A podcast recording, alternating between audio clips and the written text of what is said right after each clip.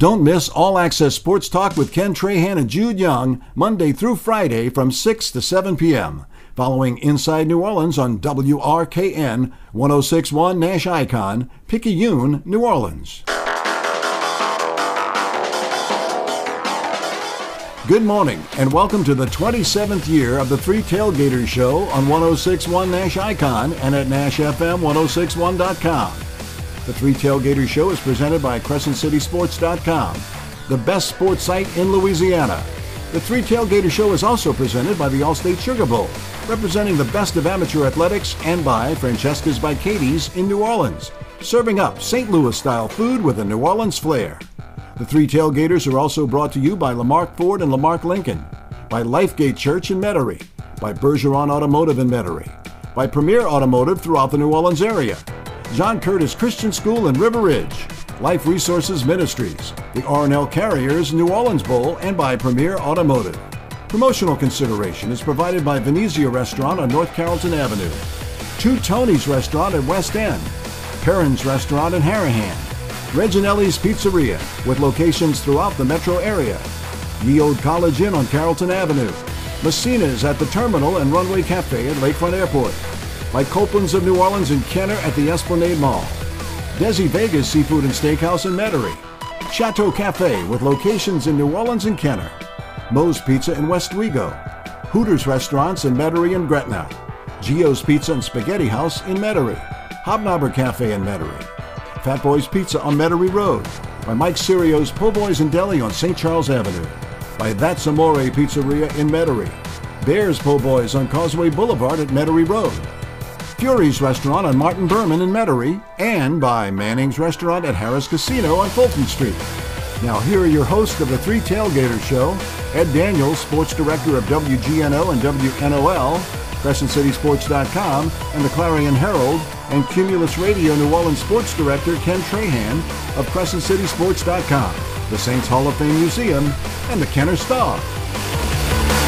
And a pleasant good morning, and welcome to another edition of the Three Tailgaters Show here on 1061 FM Nash Icon. We're on the web at NashFM1061.com. Our tuning app available anywhere in the world for you to listen in.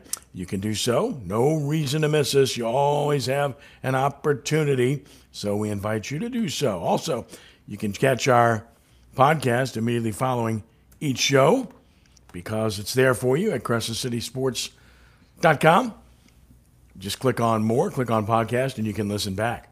You can email us, at WGNO.com, ken at CrescentCitySports.com, or call the show at 504 260 1061. That's 260 1061 if you'd like to join us. I'm at Kirsch Stadium, where today, in this uh, strange frigid weather, Delgado plays a doubleheader at 1 p.m. against Coastal Alabama Community College North, a good team at 11 and 4. We'll have it live at DelgadoAthletics.com for you. And of course, so many other things in sports. We'll get into college baseball, college basketball, the Pelicans, the Saints, among other things. We'll talk high school here to start off in a minute. And we'll have a nice guest on who's playing for a state championship tonight, and Josh Carlin momentarily from North Shore. We'll do it with Ed Daniels, my good friend from WGNO, from CrescentCitySports.com, the Clarion Herald, and of course 1061 FM Nash Icon. Ed, good morning. Kenneth, how are you? I'm doing fine, thank you. And what a strange day this is.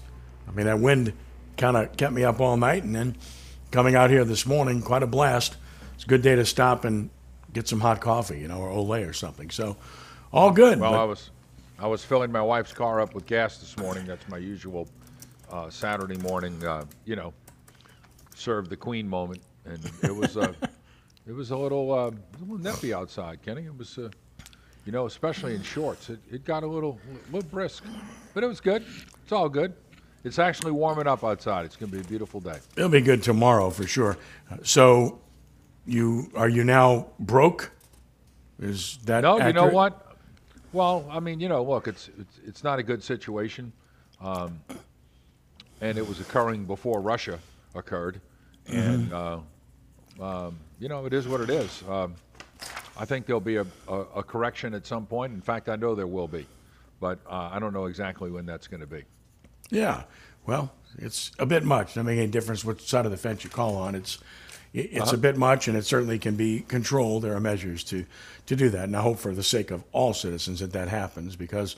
Yeah, I got to get gas by tomorrow, and I just went back and forth to Lake Charles, as you know, and and Oh boy, that's that, a pretty that penny. might cost you. That might cost you seven hundred dollars to do that. Yeah, no And doubt. I'm, I'm, I'm only I'm only jesting a little bit. Yeah, no kidding, buddy. I'm with you. So goes without saying that it's a it's a little bit much, but obviously Lake Charles is where the non-select championship games are going on, and today is the final day. You've got four championship games that will take place starting at the top of the next hour at 11 a.m. And that's an incredibly important game, and it's an incredibly unfortunate time at 11 a.m. And the 4A state championship game, the Carver Rams and the defending state champion McMain Mustangs, in a rematch of last year's championship game, which, of course, McMain won 49 48 in an absolute thriller. They played again this year twice. McMain won by one again, and then Carver finally got them by 11 at McMain, and now the rematch occurs. The good news is uh, that it's it's a Saturday, so people can get there, right? So the bad news is it's 11 a.m. So That, that's the issue, right? Yeah. Well, uh, you know, I'm I I'm not a I'm not a fan of it. I don't I don't like the current setup, and um, I don't think that you look. I lived in Lake Charles for two years, and um, Burton Coliseum is in the middle of nowhere, even if you live in Lake Charles. So if you're coming from New Orleans, it's even further. But hey, that's that's that's what was chosen. I, I don't think it's a good spot, and um, um, you know, it is what it is. Uh, you know, I, I don't know what's going to change it, but I, I think those kind of things need to be a little bit more centrally located, and I, don't, I don't, I don't know what the answer is because I'm not involved in this bid process, and um, that's a decision made by the executive committee. So, just like most things, they can do whatever they want. Well, it's all over the fair. place. Yeah, it's all over the place. I mean, four different locations. Uh-huh. And look, I was there in Hammond. I was at the Alario Center. I was in Lake Charles. I was not in Lafayette. VK Jones was there for us because it was going on at the same time as Hammond. And I can't be in two places. And it's terribly unfortunate. It takes away from the event, it takes away from the kids. Yet I understand why the select schools are doing it uh, for their own good and to make money. But again, uh, the greater good. I've said it over and over and over again. I'll say it again. Nobody's looking out for the greater good. Uh, to have this kind of you know, fracture and break off and all these different locations and times and everything else. Listen, it, it's confusing to you and I. The general fan doesn't get it at all. You try to explain to people, and it's like non select, select, okay? They try to figure that out. Then it's like, well, didn't they just play state championships in Lafayette? Yes, but you got more championships. Well, I thought the boys already played. Yes, but you've got the other side, the non select, going on in a different location. Well, why don't they play in the same location? Because they chose not to. So it's question after question, answer after answer that must be provided. And the end result is confusion reigns. And, and like I said, more than anything else, it takes away from the, you know, the experience of these young people. Look, I saw one of the best games I've ever seen last Saturday night in Hammond when Ponchatoula in double overtime defeated Parkway 80 to 79 in girls play. Just an incredibly high level game between two outstanding teams uh, with two premier players, well coached and dramatic as can be, and a heck of a crowd, about 5,000 people, and and it was it was everything you could ever want, and yet it played you know it played if not second fiddle, one A because you had the boys championships going on in Lafayette at the same time. Well, I mean, look, that's that's um, that's how it goes, and um, I, don't, I don't think anybody is going to be like, uh, you know, I, don't know, Kenny. I don't, I don't know what to say. I mean, Yeah, I know. I look. You know, and look, and and if it wasn't for the select schools, the Alario Center would have never had a chance to host a state championship event, never. And if you talk to most of the people, I think the overwhelming majority of the people who went there, I think they liked it. I think they liked the proximity of the fans to the court. Uh, I think the venue was, was, was, was well done. It was, it was very well run. I don't think I don't think anyone could have really any super serious complaints about it. But um, you know, I, have given I've given up trying to figure out uh, what what is being done, and I, I, you know, at this point, you know, I only have a limited amount of years left, so at some point, I'm not going to even worry about it anymore. Well, we're just going to cover it regardless of where it is. I was in Westwego. I was in Hammond. I've been in Lake Charles this week, and and of course, Lafayette. That's a good venue. I'm sure they did a nice job. Alario Center did a nice job. They did a good job in Hammond. I was there, and and the Lake Charles people have always done a good job. That's not the issue at all. And I was mm-hmm. there, as mentioned again, this week. So believe me, the people that pour themselves into it in these locales, they do mm-hmm. great jobs. And then the other part of that, and our guest is joining us now, is you can argue about the times all you want and how they arrive at deciding on who's playing at what times. Because again, here we go with Carver and McMain playing at 11 a.m.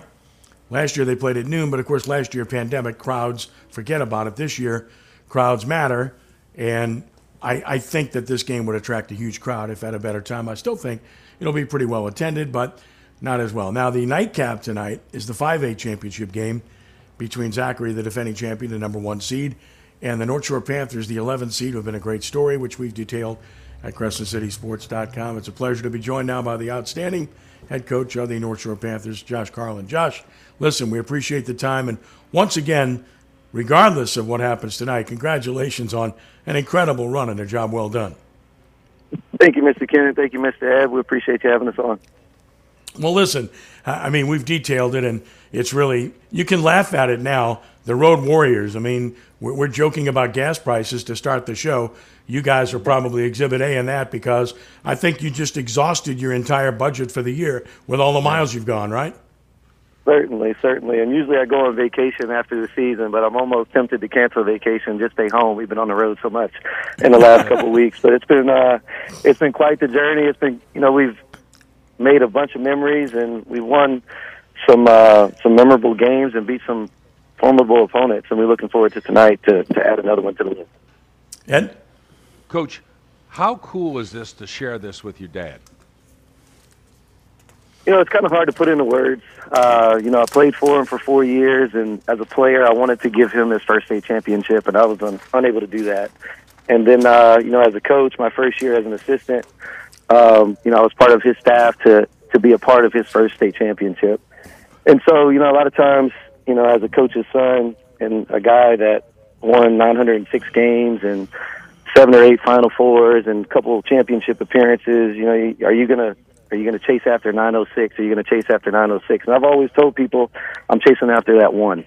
I don't know. I don't know if I'll ever do it as long as to be able to get to that many wins, but you know, to have a chance to to do something that you know every coach dreams about, and then to be able to share the experience with him is, you know, the whole journey has been very memorable. And uh, no matter what happens tonight, nobody can take that away. But you know, hopefully we can get it done and you know share that memory, you know, together tonight so many things to point to with your team. But of course, I covered the semifinal game, and and James Bridges steps up. You, you had a lot of give and goes. Uh, that was working beautifully for you, in particular in the first half. He's not a guy, as he said afterwards, that's counted on to score a bunch, but he goes off in this game with what 25 or so and 10 boards, and and but that's kind of the way it's been for you. You've when you've needed other people to step up, other than the obvious one or two, that's what's happened for you. Certainly, you know, we average uh, four guys in double digits, and on any given night, it could be someone different. We had seven or eight guys throughout the year have double digit performances. So, although somebody might not average double digits, they're certainly threats when they're on the court. And um, you know, a lot of times those guys are able to play in space with the attention that Rowbottom, you know, needs in order to stop them. And so those guys get freed up a little bit. And you know, Fabian Hartley did a great job creating some opportunities for for James, and James did a great job moving off the ball. So those two guys, their chemistry was definitely evident in the semifinal game, and they're going to need to play that way again tonight to get it done. Ed, Coach, when you talk about great athletes in the history of a school, I think Rowbottom is on his way to being one of those. Don't you think? Certainly, certainly. You know, the success that he's had at such a young age in football and in basketball, and the the type of success the teams are having alongside of it. You know, it's definitely something to to keep an eye on to see how he's going to be remembered. You know, but his story has so much left to be written, and um, you know, the, the the kid is just he he works extremely hard.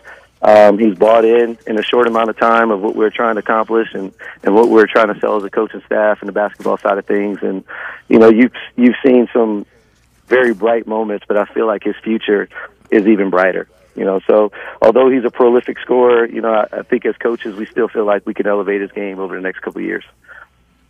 Visiting with Josh Carlin of North Shore, of course, you mentioned Fabian Hartley Jr. Uh, Tyrell Yates uh, has done a great job for you. Landon Renz has run the show. You know, you bring Dawson Knox off the bench, gives you some length there too. And you know that game the other night, the, the things that stood out for me was you know the first half, you know with with Hartley and Bridges and what they were doing and sharing the ball and creating layup opportunities and also rebounding because you dominated the boards 51-33. You just absolutely crushed them on the boards. And I thought that was gigantic in that game. Absolutely. You know, on the rebound side, you know, you minimize their second chance opportunities, and it's going to be easier said than done tonight. But I feel like the blueprint is very similar. We got to minimize our the, uh, Zachary second chance opportunities around the basket, and keep those guys one and done on the offensive side, and then also minimize their transition opportunities. And you do that two ways: minimizing turnovers and taking great shots. And if we do those types of things, we'll be right there at the end and have a chance to win. Ed, Coach, when when your team shares the ball like that, uh, that that reminds you of your dad's teams, doesn't it? well, you know, I, I think basketball in general, you know, you would always like to have multiple guys be able to contribute on the offensive end. I feel like the the teams that are hardest to defend are ones that you don't know, you know, you got to pick your poison, so to speak. So, um, I know early in the season we were kind of one dimensional on the offensive side, and Rowbottom really had to carry the load, and he actually had to do that again at Ruston. But for us to be at our best, we need performances like Wednesday night, where we have multiple guys in double digits and multiple guys with the balls in the hand, you know, facilitating and creating opportunities for others. So, with that being said, you know, I think the philosophy is very similar. Um, you know, ball movement, player movement, and passing up good shots for great shots. And if we do that tonight, I think we can get it done. Visiting with Josh Carlin of North Shore, and you know, you try to pick that seminal moment in the season where you really said, "Okay, I know we can do this." And to me, it might have been the game I covered against St. Paul's when you played them at home, and and you came storming back from down the whole game. Uh, you take the lead, you've outplayed them you know, decisively in the fourth quarter, and then they steal the game on a three pointer. All credit to them. They made the shot to win the game at the last second. But I walked out of there that night and I told three or four people, I said, this is a team that can make a run, uh, if not at least to the quarters like last year, to the semis. Well, you did me one better. You're in the finals. Was that a night? Was that a was that a night where you felt like that this team uh, showed you that it was capable of doing this? Well, certainly. You know, you know, sometimes you learn even in defeat, and you know that was one of those nights where we felt like going in it was a statement game. And uh, another statement game that we had was against Carver right before Christmas, where we felt like, you know, this is an opportunity for us to show where we're at and how much room we still need to improve. Uh, to to a point, we almost feel losing to St. Paul's kind of helped us because I feel our team may have felt a little complacency and contentment with a win, whereas it allowed us to realize, hey, we still have room to grow. And my message to those guys the next day was simply, we don't want to be defined by seven seconds. So because you know we gave up a three at the buzzer and we were up with seven seconds, that doesn't change the way we played and what we're capable of. It just shows us that we still have room to work and room to grow. And that's the exciting thing with this team all along all year is although in success, we still felt we could improve. And I even told the guys after the Walker game. I said, guys, the most exciting thing is we still have two days to get better before Zachary, and I still feel, you know, with that and a walkthrough today and a shoot around today, I, you know, I, I still think you know there's things that we could improve on uh, throughout the season, and you know, hopefully we can we can see those improvements tonight. Ed. So, coach, how much of this game is on the court, and how much of it, of it is between the ears? Well, in, in my opinion, you know, I know North Shore lost to Zachary last year, but that was a completely different team and different coaching staff and a different philosophy and different chemistry. You know, there's there's not many people that are a part of our team this year that were that experienced playing time in that loss. So for for me and the coaching staff, it doesn't matter. My message to the team was Zachary's got a great record, but they're zero and zero versus us. Um, so the mentality of the team has been all along all year. Although within six losses, they've never felt like when we step on the court we couldn't get the job done. And so even in defeat, there's things that man, if we'd have done X, Y, and Z, we could have won the game.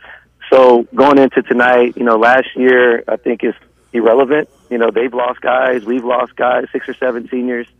So you know, it's just a, a new game, a new opportunity, and a new challenge. And although the, the names of the teams are the same, I, I really don't feel like it's going to play a part.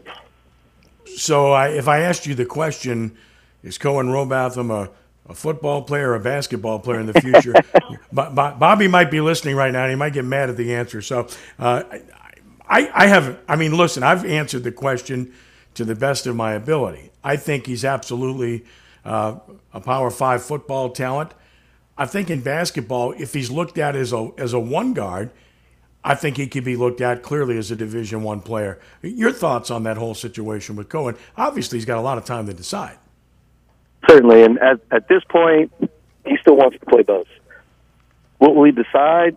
I think it's going to depend on you know the size schools that he's able to attend in each sport, and you know what he feels like his future is going to to hold. So, you know, the, he's only 16. He's got two years left to develop and grow and mature.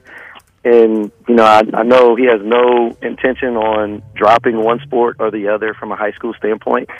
So I think at this point he's just embracing the love and embracing the journey.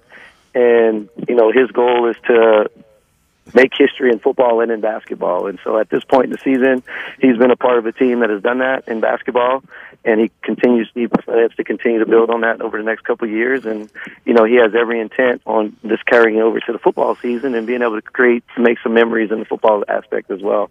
From a college standpoint, he's going to be able to pick his sport in terms of what he wants to do. Uh, he's got Division One interest in basketball and offers already, and he's got Division One offers in, in football as well. So, with that being said, you know, whatever he decides to do, there's no there's no question he'll be successful. Ed? Coach, all, all the traveling, and I know Kenny alluded to it earlier. Uh, it doesn't seem like it's it's taken any juice out of your club. Is that just youth, you think, or what? What do you think that's all about? Uh, uh I'm sorry, cut out. It, I said all all the traveling. It doesn't seem to be taking any juice out of your team. What do you attribute that to? Is it just youth or just momentum, or do you were, were, you ever concerned about that? That that maybe some of the traveling would catch up with you? Uh, to an extent, we were. You know, we we felt you know the odds were against us in terms of traveling, and if you look at the history, how many people can travel five hours and get the job done on the road?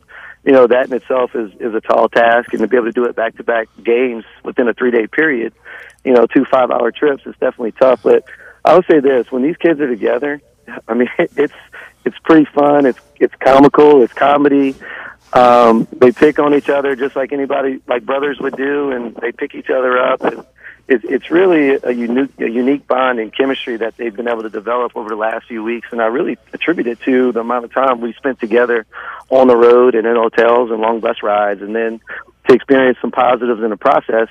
Um, you know, it's really been an enjoyable experience. We just got finished with a team breakfast, and you know, the guys are all hanging out and enjoying each other's company and talking about the game, and you know, just talking about basketball and talking about life. It's it's one of those. I, I, it's been able to eliminate the distractions and the stuff that you may experience at home.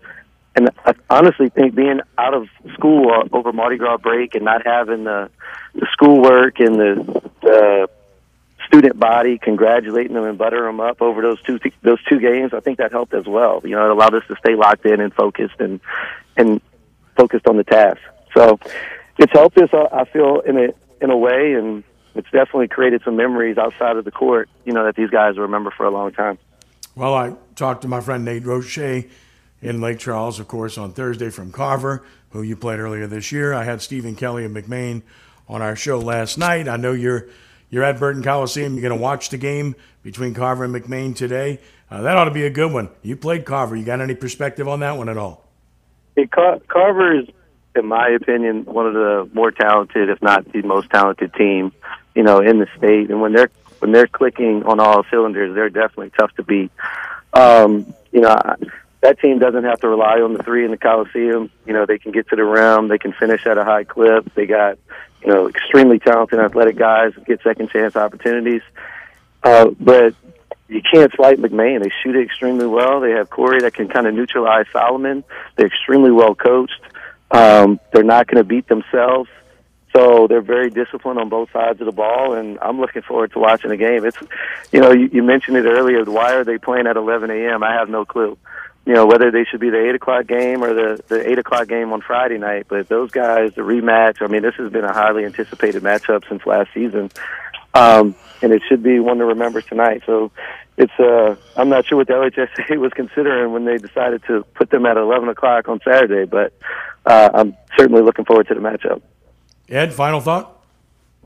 Well, coach, the only thing I can say is good luck, man. It's it's uh, it's been an amazing run to be the 11th seed, and I think you were probably underseeded a little bit, but uh, you know, great job. That's all I can say. Just incredible. well, I appreciate it. We're looking forward to you know to hopefully adding another memory tonight. And like you said, the seedings at this point, when you get into the playoffs, you know, they can kind of throw them out the window. I would like them to see to go back to regions like they did a couple years ago to eliminate guys like us having to travel across the state back to back games.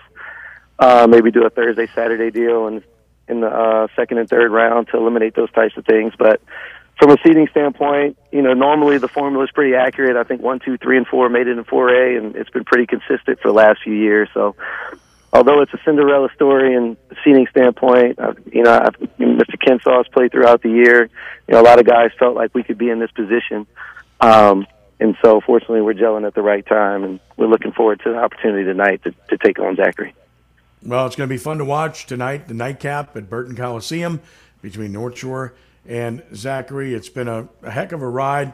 Uh, Josh Carlin's done a terrific job making his dad proud in the process and making a lot of people in the Slidell community proud. It's been a wonderful story. And oh, by the way, a chance for the daily double in terms of 5A because the Ponchatoula girls from District 6 5A are the state champions, and Trish Landes did a great job there. So, representing, Coach, good luck to you tonight, here. I appreciate it. Thanks for having me on. All right, Josh. Thank you. Josh Carlin of the North Shore Panthers. Really good coach, Ed. Yeah, I've seen his team play several times this year. Uh, I love what they run. Uh, they do it in great fashion. When they need to break somebody down one on one off the dribble, they'll give the ball to Robatham, but they've got guys that understand the game and they run their offense extremely well. And and they're just playing with they're playing with confidence. I mean, to go on the road and win at Captain Shreve, go on the road and win at Ruston, you know, to win in the semifinals in Lake Charles against Walker, a program you know very well uh, from the Sugar Bowl tournament, and and and and again, most times when teams get there for the first time, they look like they're there for the first time. North Shore didn't look like that at all when I covered that game on Thursday. Well, I mean, look, they, they, they certainly are not playing like a team that that that is inexperienced. You know, I mean, they don't look like an inexperienced team, and they they look like they have a lot of confidence. And yeah, they were down in that game to come back and win that game is pretty special. Yeah, listen, I mean, I test, I covered the Zachary game too. Zachary looks like the better team. I mean, they, they have incredible shooters, great talent. They've been there, done that. They've won it. They play with confidence, uh, bordering on cockiness, but that's that's a good thing because that's a team that, that knows it's good and plays that way. So it's an uphill battle, but I'm not selling this North Shore team short based upon what they've been able to accomplish. So that's the nightcap tonight. And again, coming up at 11 a.m., it's Carver and McMain. We'll try to keep you updated uh, during the show on what happens in that game since we're on the air here, and obviously that game's being played at 11 a.m. in Lake Charles, Louisiana. We'll do our best to keep you posted. To join in the conversation, 504 260 1061. That's 260 1061. When we return, we'll stay with basketball, get into the college game and what's happening with the teams that matter to us. And of course, we'll get into the Pelicans with basketball later in the show. Also, the Saints extensively. And, oh, by the way, there will be Major League Baseball. Amen. Hallelujah. We'll take a time out here. Back in just a moment. Ken and Ed, Three Tailgater Show on 1061 FM Nash Icon and on the web at NashFM1061.com.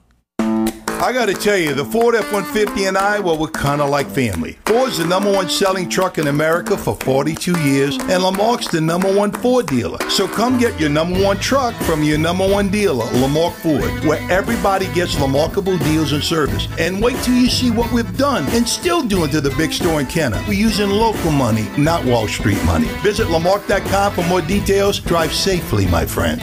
Number one claim based on 2018 new Ford vehicle retail sales report, Memphis Region Zone E. Ken Trahan here with Scott Craig of Francesca by Katie's Deli Pizzeria, 515 Harrison Avenue in Lakeview. We both love high school sports and the St. Louis Cardinals. That's a big amen. And we both love great food at a great location. That's a bigger amen. Francesca by Katie's has it all. That includes daily specials, building your own sandwiches and pizzas, delicious burgers, scrumptious salads, and a kids menu. Francesca by Katie's is also host of Ken Trahan's original Prep Football Report. We love supporting our area schools. It's a shame not everybody can go to Brother Mark. Or Rummel. If you don't come, you're to blame. You'll be glad you came. Francesca by Katie's, 515 Harrison Avenue in Lakeview. Conventional wisdom said we couldn't make a 400 horsepower sedan that's also a plug in hybrid. At Volvo, we don't follow conventional wisdom. The all new Volvo S60. Learn more at volvocars.com forward slash US. To experience our idea of luxury, visit Bergeron Volvo on Vets in Metairie or online at bergeronvolvo.com today.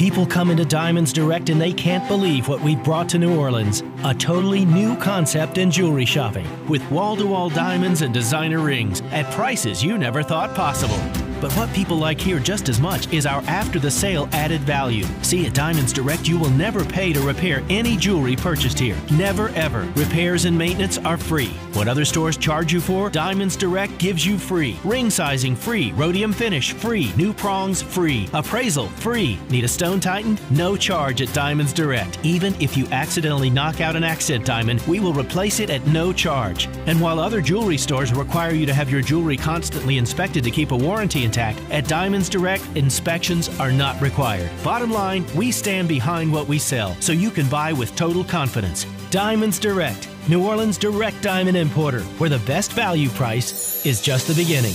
In a beautiful showroom on Severn Avenue across from Lakeside Mall.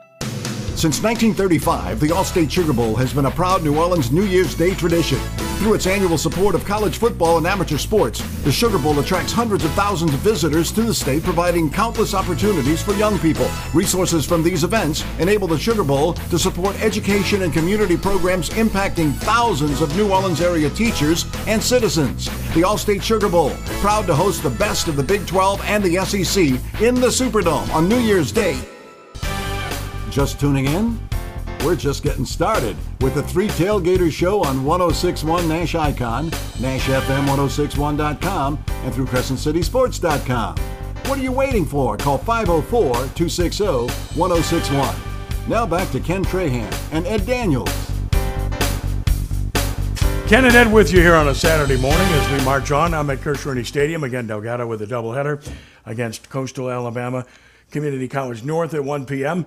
It's just uh, beautiful out here, like 80 degrees. No, I'm just kidding. So, wind's blowing at about 25, and that's calmed down a bit, if you can believe that. But we're good. Looking forward to it. You can watch it live at DelgadoAthletics.com coming up at 1 p.m. today. We'll get into college baseball in just a little bit. Ed, college basketball, I, I want to start with NAIA because the Xavier men got a thrilling win last night in the NAIA National Tournament. The Loyola women win easy over Menlo College at Fogelman, and the Loyola men just dominated in their game 119-82 over Benedictine University over at Fogelman Devlin Fieldhouse last night. Loyola number one national seed on the men's side, and we've talked about it all season long, but this is such a good basketball team. First of all, give Kelly Kennedy credit. She's had that kind of program for so many years now. Uh, after Doobie Plaisant's got it established, and they continue to win. And Stacy Hollowell's done an amazing job at Loyola. I gotta believe, considering his coaching experience and his age, that he's a he's an upwardly mobile guy. He might be a tough guy to keep. He's done that good of a job, Ed. Well, as I've told Stacy um, on many occasions, uh, I think Loyola ought to certainly make the investment and look into going to Division One. Uh, I'd love to I, see Loyola go Division One.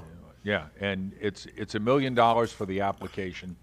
Yep. But apparently, there's a gentleman in town who who who led that effort for for one of the schools Belmont, Dallas Baptist, or whatever. I Mhm. don't remember exactly, but this gentleman does live in town, so he does exist. He's not a rumor, and Right. um, and I, I think that Loyola. I thought it was an asinine decision back in the '70s. I, of course, you and I were high school students when it happened, and we uh, we arrived on campus at the communications school. Yep. You they know, killed right a good basketball program. They killed a good baseball program. Right. Exactly. Exactly. Had a, had a And- buddy by the name of Rags used to be involved in that thing right. a little bit I, too. You know? I, I, th- I thought it, I thought it was a, a, a very myopic decision at that point, and I thought It it, was. was? the wrong. I thought it was the wrong decision, and uh, there's a way to reverse it. And and here's the thing, you know, um, it's been great for the school, and I think great for the student population. And you know, there's a way, there's a way to to to make that gym of theirs, make their their rec center, um, you know, retrofit it where you could do that, and you could also play some games at Tulane. I think they have a very good relationship there, and I would hope that that would continue. But I think they ought to go to Division One. I. I think the fact, um, you know, and I think it would help enrollment. I remember what Tim Duncan said about two or three weeks ago. We were at that Final Four press conference, and what Tim Mhm. Duncan said was, the schools that have added football, that are like us, you know, Division One schools in cities, have Yeah. seen their enrollment go up 37 percent. There's no doubt that's true. I mean, And I- athletic I- success translates into Right. more admissions. There's no doubt that's true. Right.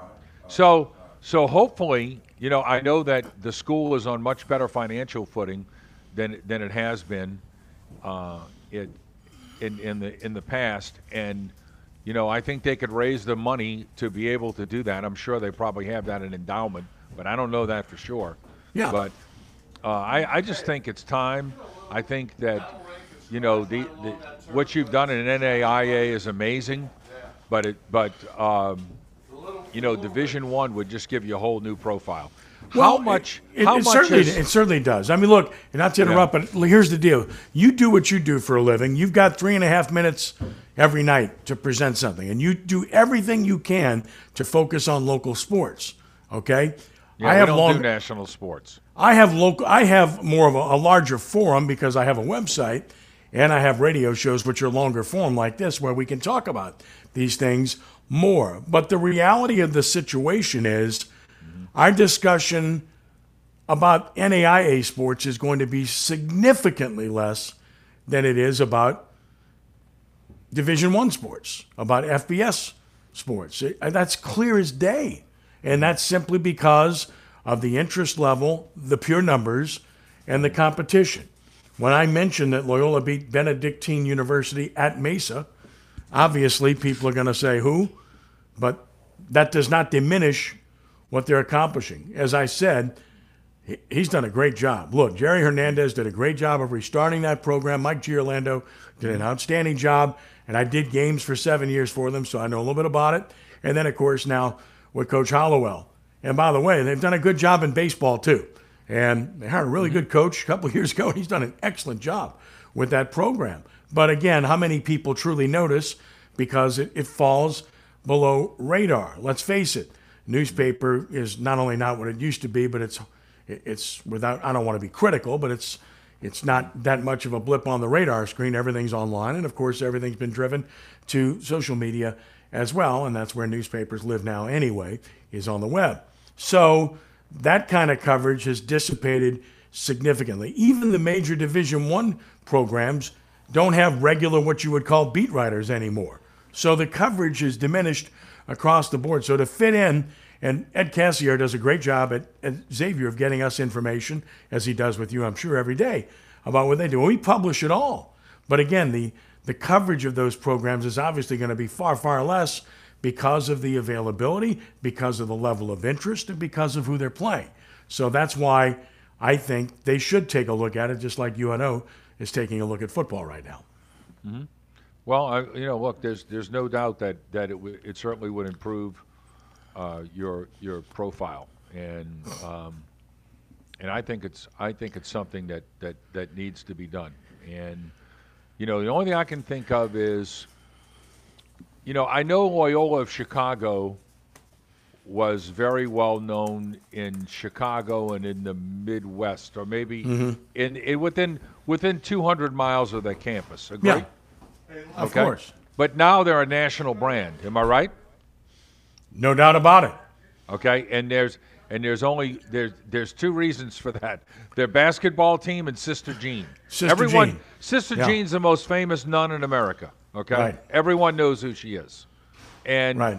you know, to me, you know, I'm watching I'm watching an A- ACC game uh, the other day, and and it's it's weird to watch Miami and see Jim Larrañaga when the only thing I can think of when I see Jim Larrañaga is George Mason. Of course. I'm not thinking Final not- four guy, yep. Yeah, I'm not thinking about Miami. Sure. You know, so Yep. I mean, it is what it is. Right. Well, listen, the same thing is true of Dillard and, and now Southern's reinstituting athletics, and I'm happy to see that. You know, Kiki Baker Barnes is a terrific person, does a great job at Dillard. Mike New's done a really good job there for several years. Southern is bringing athletics back, and that's a good deal.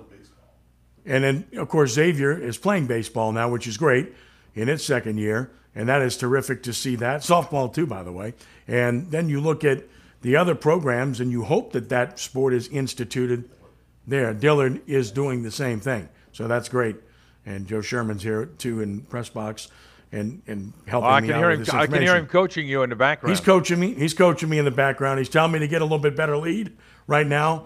You know, Oh, the, boy, sec- I the secondary lead isn't what it needs to be. My speed isn't quite what it used to be. Well- so I need another couple of inches. Well, if I'm the- gonna, let me tell you what. If you bag. if you if you were going to steal second, the ball would Yeah. have to uh, roll all the way to the backstop, and the, and the catcher would have to drop it. Then maybe you'd have a chance. if the ball rolled all the way to the backstop and the catcher dropped it, and it. then the catcher dropped it and mishandled might have it, a chance. I have a 50-50 shot to slide in safely at second. And oh, by the way, if I slide, I ain't getting up. Okay, that's just the way it is. And as you know, back in the day, the one gift I did have was my speed. I could run. So somehow that Really? disappeared somewhere. Oh, I don't know what happened. I have no idea. You know, it's really funny because we used to play. You know, uh, we used to play our celebrity softball games a lot on my Kirsch Rooney with with uh, my wonderful dear friend Rag Sherman would let us come and use it all the time. And Rags told me after one of the games that he sat out here and put up with us. And he tells me after the game, he says, "You know, why didn't you play more? You run really well." I said, "Yeah, it's about the only thing I could do is run." So it's pretty funny.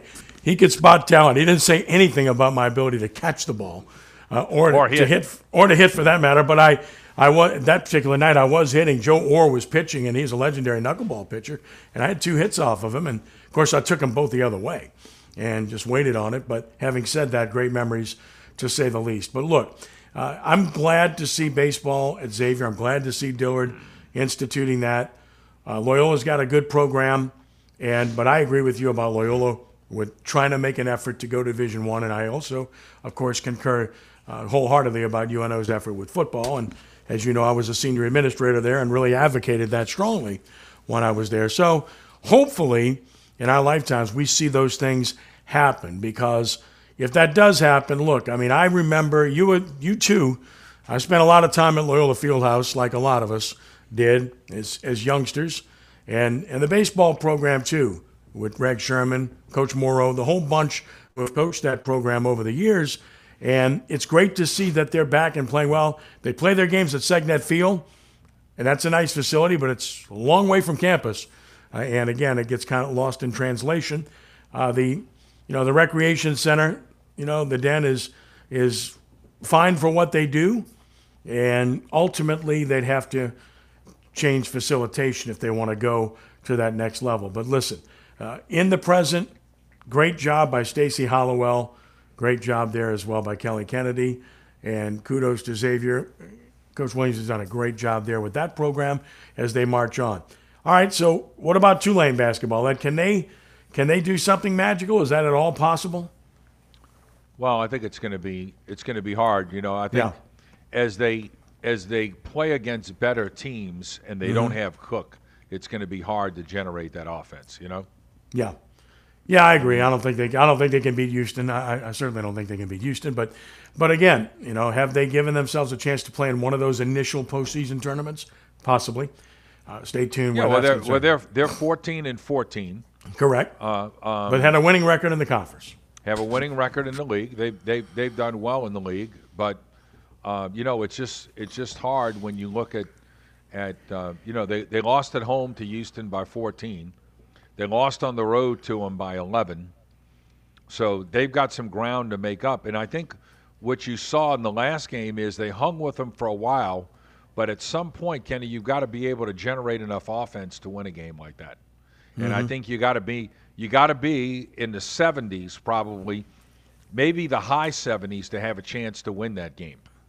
And the only thing I would say is is that you know, um, okay, where where are the points going to come from?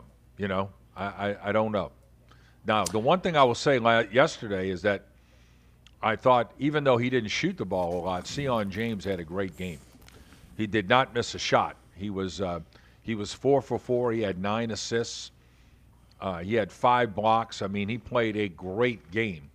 And you know, Devon Baker stepped up, had 15 points. So that that that is a huge lift for them.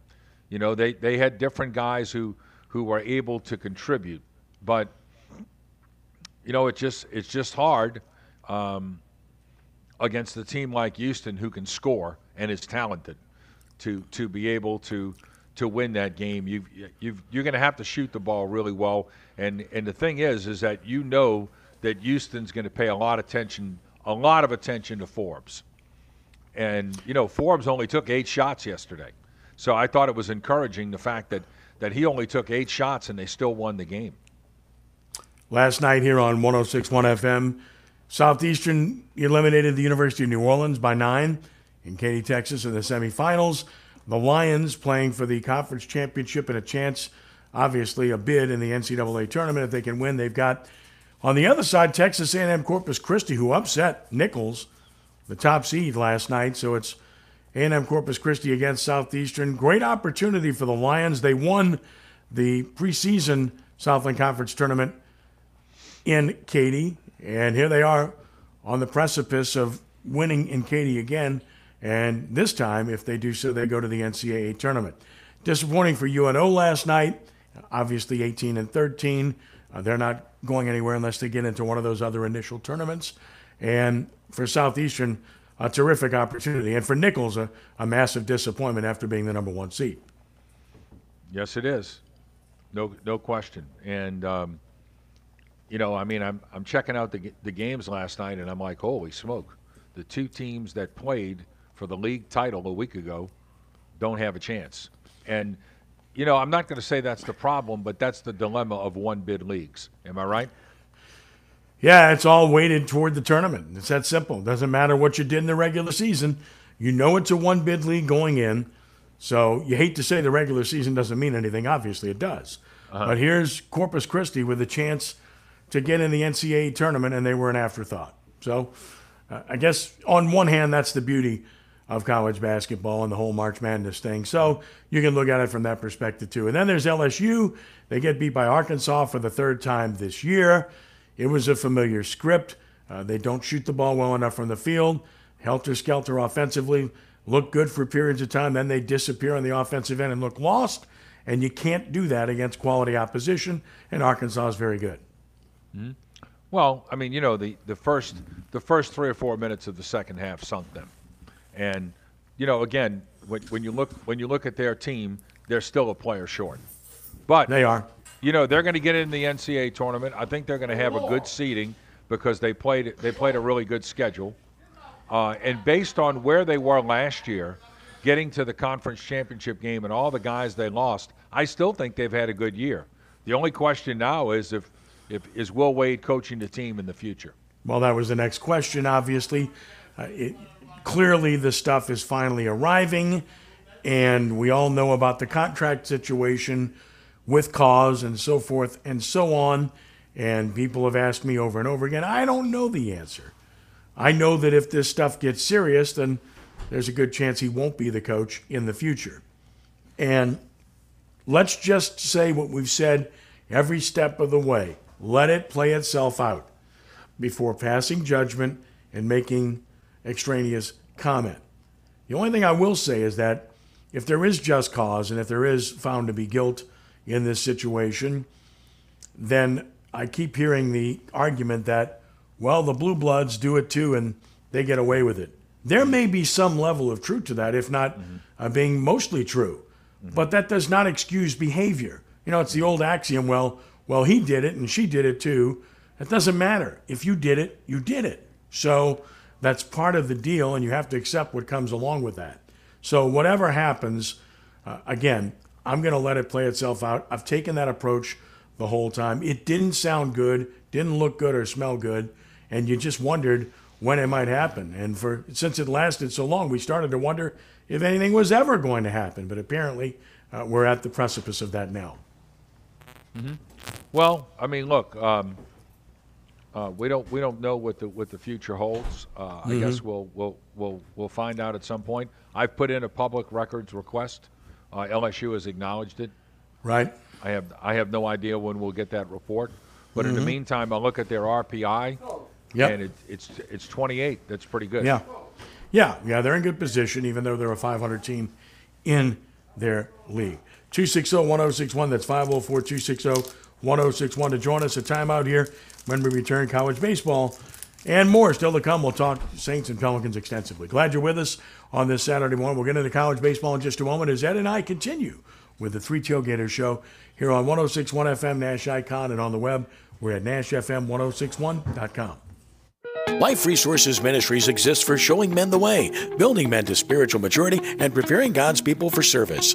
Life Resources Ministries has Bible studies in person and via Skype throughout the metro area, along with outreaches weekly on Wednesdays at Piccadilly Cafeteria on Clearview Parkway in Metairie. There are business forums and fellowship meetings as well. Life Resources also puts on major outreach prayer breakfasts with national speakers up to four to five times per year. Visit us online at liferesources.net. Life Resources Ministries, leaders investing for eternity.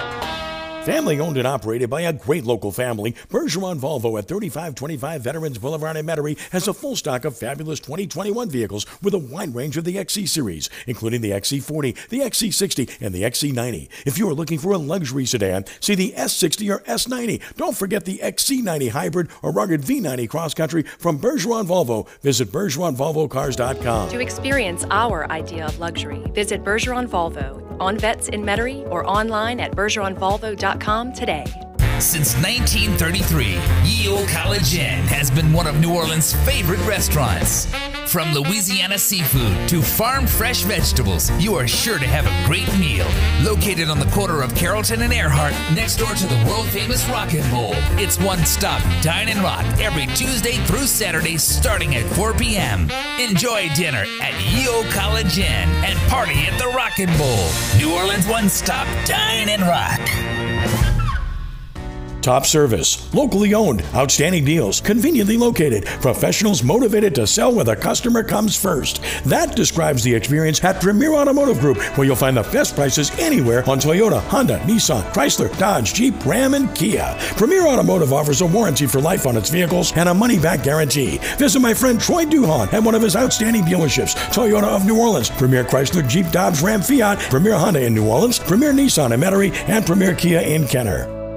Susan, it's so great to finally be able to get together again. Oh, it sure is. And I really appreciate you picking up the bill. I'm happy to. I've got the extra cash. Since we've all been driving so much more again, I've been using Get Upside, the free gas app that pays you cash back for every gallon of gas you buy. Wait a minute. Are you saying you actually get paid cash when you buy gas with the Get Upside app? Yes, I get real cash back every time I buy gas. Does that actually add up to anything? I'll make 200 to $300 this year. Wow, that's serious extra cash. I'm downloading the free Get Upside app now. Download the free Get Upside app now to earn cash back every time you buy gas. Use promo code GREAT for 25 cents a gallon or more cash back on your first tank. You can cash out anytime right to your bank, to PayPal, or an e gift card for Amazon and other brands. Just download the free Get Upside app and use promo code GREAT to earn 25 cents a gallon or more on your first tank. That's code GREAT.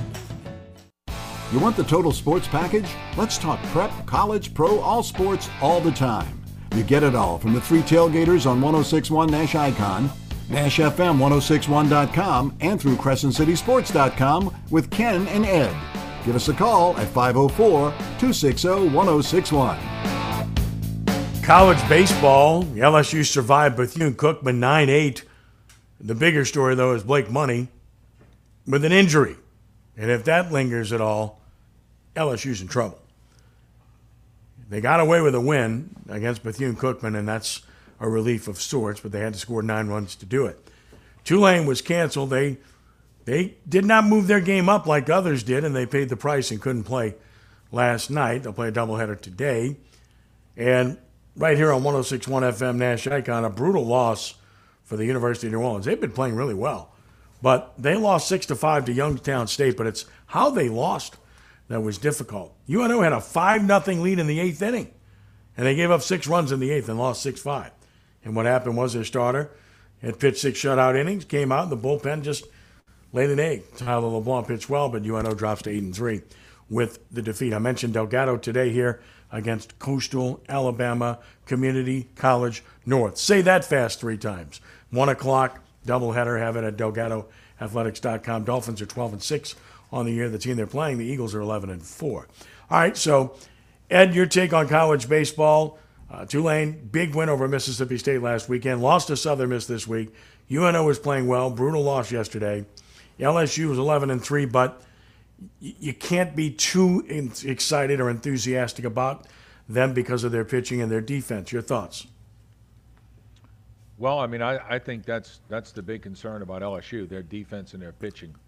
Um, we know they can hit. There's no doubt about that. But uh, if if you have if you have some glaring errors or, or some glaring areas, they will certainly show up in um, in the SEC. So I, I think that that's when we'll find out about them. That's when we find out about them every year. Well, certainly that's when you'll find out about them. And in college baseball today, in particular at the highest level in the SEC, but in any level of baseball, give me pitching and defense every day of the week and twice on Sunday. I'm going to win more games than a team that has offense. So that's that's got to be a concern uh, for Jay Johnson. He's got guys that probably have a couple of guys playing out of position but that's the kind of team they have. And then the pitching, as I mentioned, if Money's hurt, they got a real problem.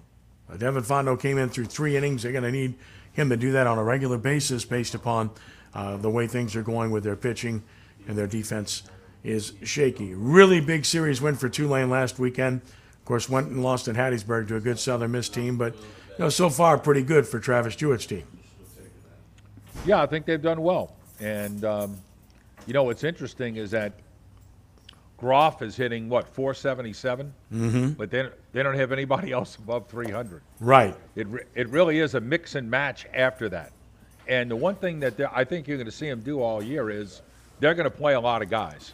They're going to have a few guys who are mainstays, but they're going to play a lot of guys. And I know we had Coach into the uh, studio this week for a Sports Zone interview, and one of the things he talks about is their depth. So I think what you're going to see is they're going to be playing a lot of guys. And then with the University of New Orleans, as mentioned, eight and three now, and had a good weekend last week, and had a sizable lead that got away yesterday. You hope that doesn't linger. They got Youngstown State today. Of course, when I'm sitting here at Kirsch Rooney and I'm watching the wind right now, I'm just imagining what it's like at Ron Maestri Field at Privateer Park right now. you, know, you know what it's like on the lakefront and all the games I've done out there, and that can be the ultimate beast uh, when the wind's blowing, it, has got to be absolutely crazy out there today. I don't think there's any question about that. Boy, I, I tell you what, I, it, I can remember some of those games out there in in February and March and even early April. Mm-hmm. yeah, that that's the ultimate ballpark that could play decisively one way and then decisively the other way. If the wind's blowing in, man, it's hard to do anything there. Well, if the wind's blowing out, and then with the hard infield, which they've they've always had, not hard, but a fast infield. That's one of the better manicured fields over the years. And talked to Tom Schwanner not too long ago. He did a great job with that for so many years, and they've carried that on. Uh, look, it's a fast infield, and then if the wind's blowing out, goodness gracious. Mm-hmm. Well, you know, also too, like if if you look at if you remember Zephyr Field when it was a, a baseball yard. Don't get me mm-hmm. started. But anyhow. Right if if, if I, I want to get you started, but go ahead. Right. If if you look if you look at Zephyr Field, it played completely different in April than it did in July. I mean, it was just you know, if if you went there early in the season and the wind was coming from the north, it was a completely different ballpark. It it, it would take it would take a real shot to get out of there because it was already a big park to begin with. And if you're no, a look, I, I did man, a bunch of games there. Obviously, yeah, I I did a bunch of games there. Obviously, when they first opened Zephyr Field, you know, left center field was 389 or something like that. It's crazy. No, I'm sorry, 415 to left center. Pardon me, before they moved it in. But in that first year they played there in 1997, the Zephyrs, Richard Hidalgo had 37 doubles because he had everything to the gaps. He goes to Houston and he hits 42 home runs. a lot different because he was playing a much smaller park than Zephyr Field was. So totally different dynamic. And oh, by the way, that is a baseball park. Last time I checked. Yeah, well, hopefully at some point it returns to that, but I'm not sure. All right, it's 504 260 1061. Go ahead. I, th- I think the only way it ever returns to that is if uh, if Mrs. Benson owns a team and they bring it Yeah, back there. I think you're right. Agreed. 260 1061 504 260 1061. A brief timeout. Second hour begins in a moment. We'll get into the Saints extensively, NFL, Pelicans, and more. Glad you're with us on this Saturday morning, Three Tailgater Show. Hey, right on three decades. Doing this for a while, having a great time with it. Back in a moment here on 1061 FM Nash Icon and on the web at NashFM1061.com. For 15 years, the R+L Carriers New Orleans Bowl has been proud to support one of the area's great traditions, high school football, and the Prep Football Player of the Week award. The R+L Carriers New Orleans Bowl's weekly recognition of excellence on the field of high school student athletes reflects our understanding of the importance of athletics in the development of our youth. The Prep Player of the Year will be presented the Ronald D. Gardner Award on the field at the Caesar Superdome during the 2021 R+L Carriers New Orleans Bowl, Saturday night, December 18th. Tickets available now at neworleansbowl.com. This is important news. If you have unfiled tax returns, the IRS is shifting gears and ramping up investigations on non filers this year. If you fail to file your tax returns for a year or more, or you owe back taxes, now's the time to call Optima Tax Relief before the IRS finds you. Optima is America's number one most trusted tax resolution firm, specialize in helping individuals, families, and businesses get right with the IRS. They're experts in the Taxpayer Relief Initiative, a powerful new program that can make resolving tax issues easier. A plus rated with the Better Business Bureau, Optima's award winning team has helped thousands of people protect their paychecks, bank accounts, homes, and businesses by putting their tax problems to rest, resolving over $1 billion in tax debts for their clients. Call Optima now for a free consultation. Call 800 704 9936. 800 704 9936. 800 704 9936. Optima Tax Relief. Some restrictions apply. For complete details, please visit OptimaTaxRelief.com. I gotta tell you, the Ford F-150 and I, well, we're kinda like family. Ford's the number one selling truck in America for 42 years, and Lamarque's the number one Ford dealer. So come get your number one truck from your number one dealer, Lamarque Ford, where everybody gets remarkable deals and service. And wait till you see what we've done and still doing to the big store in Kenner. We're using local money, not Wall Street money. Visit Lamarque.com for more details. Drive safely, my friends. Number one claim based on 2018 new Ford vehicle retail sales report, Memphis Region Zone E. Ken Trahan here with Scott Craig of Francesca by Katie's Deli Pizzeria, 515 Harrison Avenue in Lakeview. We both love high school sports and the St. Louis Cardinals. That's a big amen. And we both love great food at a great location. That's a bigger amen. Francesca by Katie's has it all. That includes daily specials, building your own sandwiches and pizzas, delicious burgers, scrumptious salads, and a kids menu. Francesca by Katie's is also host of Ken Trahan's original Prep Football Report. We love supporting our area schools. It's a shame not everybody can go to Brother Martin. Or Rummel. If you don't come, you're to blame. You'll be glad you came. Francesca by Katie's, 515 Harrison Avenue in Lakeview. Terms and conditions posted at textplan.us. Texting enrolls for recurring automated marketing messages. Message and data rates may apply. Reply stop to opt out. Terms and conditions apply. Visit ISSA online for details. Hey, how'd you like to get paid to work out? Yes, I said get paid to work out. Now you can with ISSA, the global leader in personal fitness certification. If you're interested in a money making career in fitness as a personal trainer, now is your time because ISSA is guaranteeing you will get a job. That's right, there's a huge demand for certified personal trainers right now. So once you get ISSA certified, they guarantee you will get a job. Just text FORM to 323232 now to get started for free. You do everything at your own pace and 100% online. Live your life on your terms. Get certified and train like you want, full time, at a gym, at home, or as a side hustle, whatever works for you. Don't wait another day to start your career in fitness. Get certified and start making money fast, guaranteed. Just text FORM to 323232 right now to get started with your ISSA certification for free. Text the word FORM to 323232. Anytime, anywhere. Smartphone, tune in radio app. We are 1061 Nash Icon, WRKN, Picayune, New Orleans. The second hour begins. It's the Three Tailgater Show on 1061 Nash Icon, NashFM1061.com, and at CrescentCitySports.com. Be a part of the show now. Call 504 260 1061. Back to Ken Trahan and Ed Daniels. Not a good look for the New Orleans Pelicans. They've lost four in a row now after getting drubbed last night by Charlotte and couldn't stop anybody. It looked like the defense of the Alvin Gentry years and even Stan Van Gundy, uh, they just couldn't stop. Look, part of it is the Hornets shot the ball well, but the defense just wasn't there. The one bright spot, Trey Murphy, 32 points, shot the ball well. You got a glimpse of what he perhaps can be. But they're now 2 and 15 without Brandon Ingram. They haven't won a game without McCollum. We know the record without Williamson. And that is the larger issue is the health because by the time the season's over, Ingram will have missed more than 20 games and Williamson has missed every game. So, Ed, I don't know that we're ever going to find out what this team is capable of doing. You and I talked on the show last week about it might be best to not see Williamson this year just to see what you've got without him. And the team had been playing well, but that was with Ingram and with McCollum. Now, McCollum health and protocol out, Ingram hamstring out, and for all practical purposes, they're out. Now, they're a game ahead of San Antonio for that 10 spot. The Spurs won last night. Popovich sets a record for wins, and the Lakers won last night to move a, game further ahead. I mean, it's all about that play in spot, and the only reason we're talking about it is because the Western Conference just isn't very good after the first five or six teams. It's still a conversation, but again, is it better for this team not to make the playoffs given the circumstances?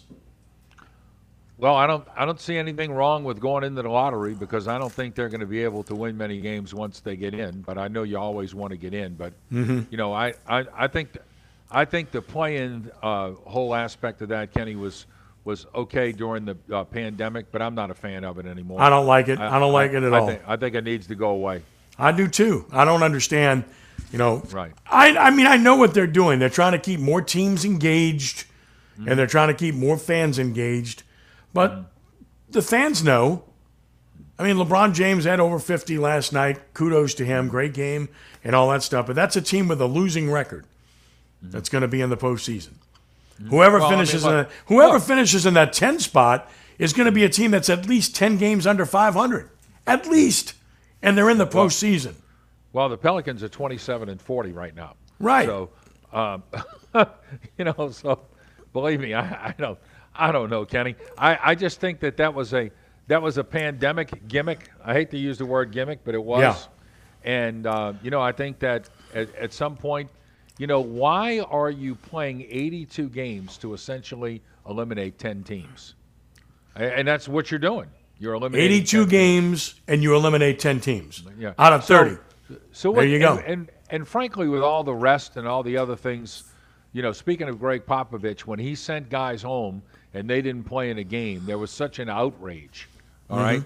around the NBA, and of course he got fined heavily for doing that. Right. It turns out, you know, and I don't like giving Popovich uh, too much credit because I think he's an ass. Okay, but um, you know, I, I think he's a very good coach. But uh, he, turns out he was ahead of his time.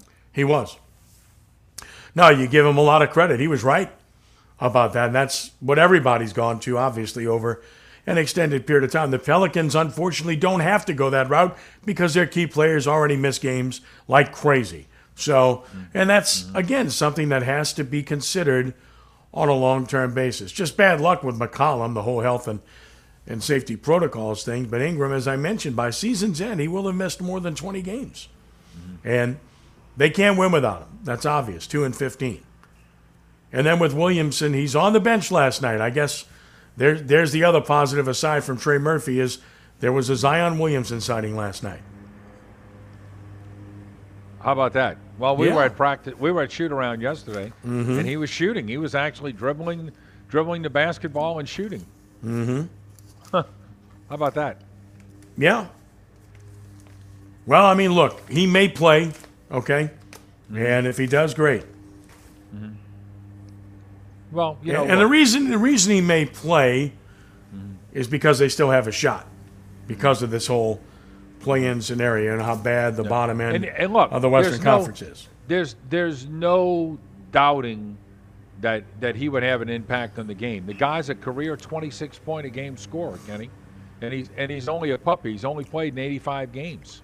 I mean, you're looking at a guy who potentially is a if if he get, if he gets his act together, is a 30 point a night game, a guy, 30 Mhm. point a night guy in the NBA. That's a hard thing to come by. That's how good he is. But I mean, you know, look, who knows? No doubt about it. Look, I mean, who knows uh, what what's going to happen there? Look, Trey Murphy, good to see him score last night. Maybe we got a glimpse of what he could be, what they thought about him. Let me put it this way: if he turns out to be something, and you got Herb Jones, and you got McCollum, and you got Ingram, and you may have Williamson, and you got Valanciunas, uh, that's a lot to chew on, and that tastes pretty good. Well, it does. I mean, I, I think that, you know, you saw what they were doing. Really, they gave the Denver game away. If they make a couple of free throws there, they win that game. But, um, you know, who knows with the whole Zion thing. Maybe he'll go to the Knicks and it'll be a total panacea, Kenny, like he thinks it's going to be. Yeah, whatever. We'll see. I'm not I'm not sure what to make of it at this point. We'll see. Look, if you don't want to play for Willie Green, well, I don't know why you wouldn't. It seems like everybody likes him and everybody's positive about it. And they have Uh-huh. they have a future it would appear if everybody can get on the floor.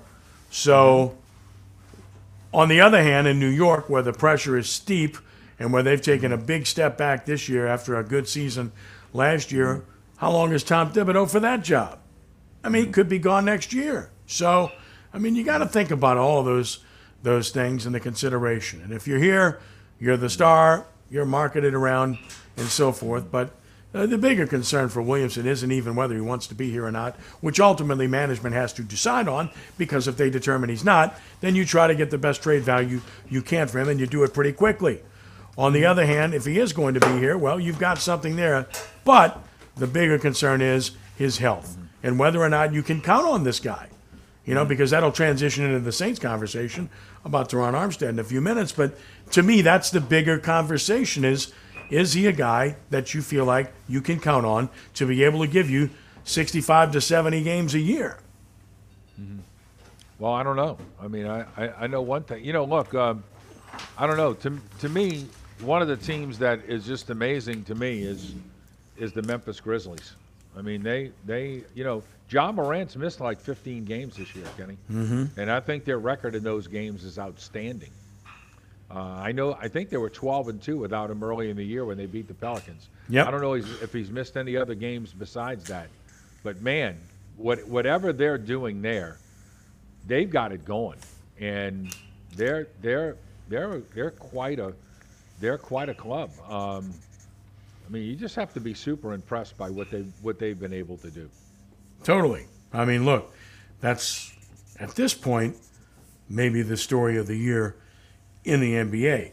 I mean, Dillon. able How many guys know Dillon Brooks? Yeah, I hear you. I got you. He's averaging 18-4 a game. How many Mhm. guys know Desmond Bane? You tell He's me. averaging 17-8. Jaren Mhm. Jackson Jr. is a good player. He's averaging 16-4. Brandon Clarke. Give me give me a give me a thumbnail on Brandon Clarke. He's averaging 10-3. De'Anthony Melton, who's done a really nice job for them, is Mhm. averaging 9-8. Tyus Jones, 8.2. Yep. Zaire Williamson, 7.6. Kyle Anderson, 7.3. Steven Adams, only 7.1, but he's done a really good job and he's rebounding like crazy. Mhm. I mean, if you look at their team, they're 10 deep. Pretty amazing. Yeah. Yeah, look, Adams fits what they want him to do very well. All credit to him, and he's done a good job, but I'm glad the Pelicans have Valanciunas. I think he's Me too. He's, he's a guy you'd prefer to have uh, at the center spot. So, all in on that. And again, that's why this whole thing with the Pelicans is a is a is a at the same time it's an enticing conversation and it's an increasingly frustrating conversation.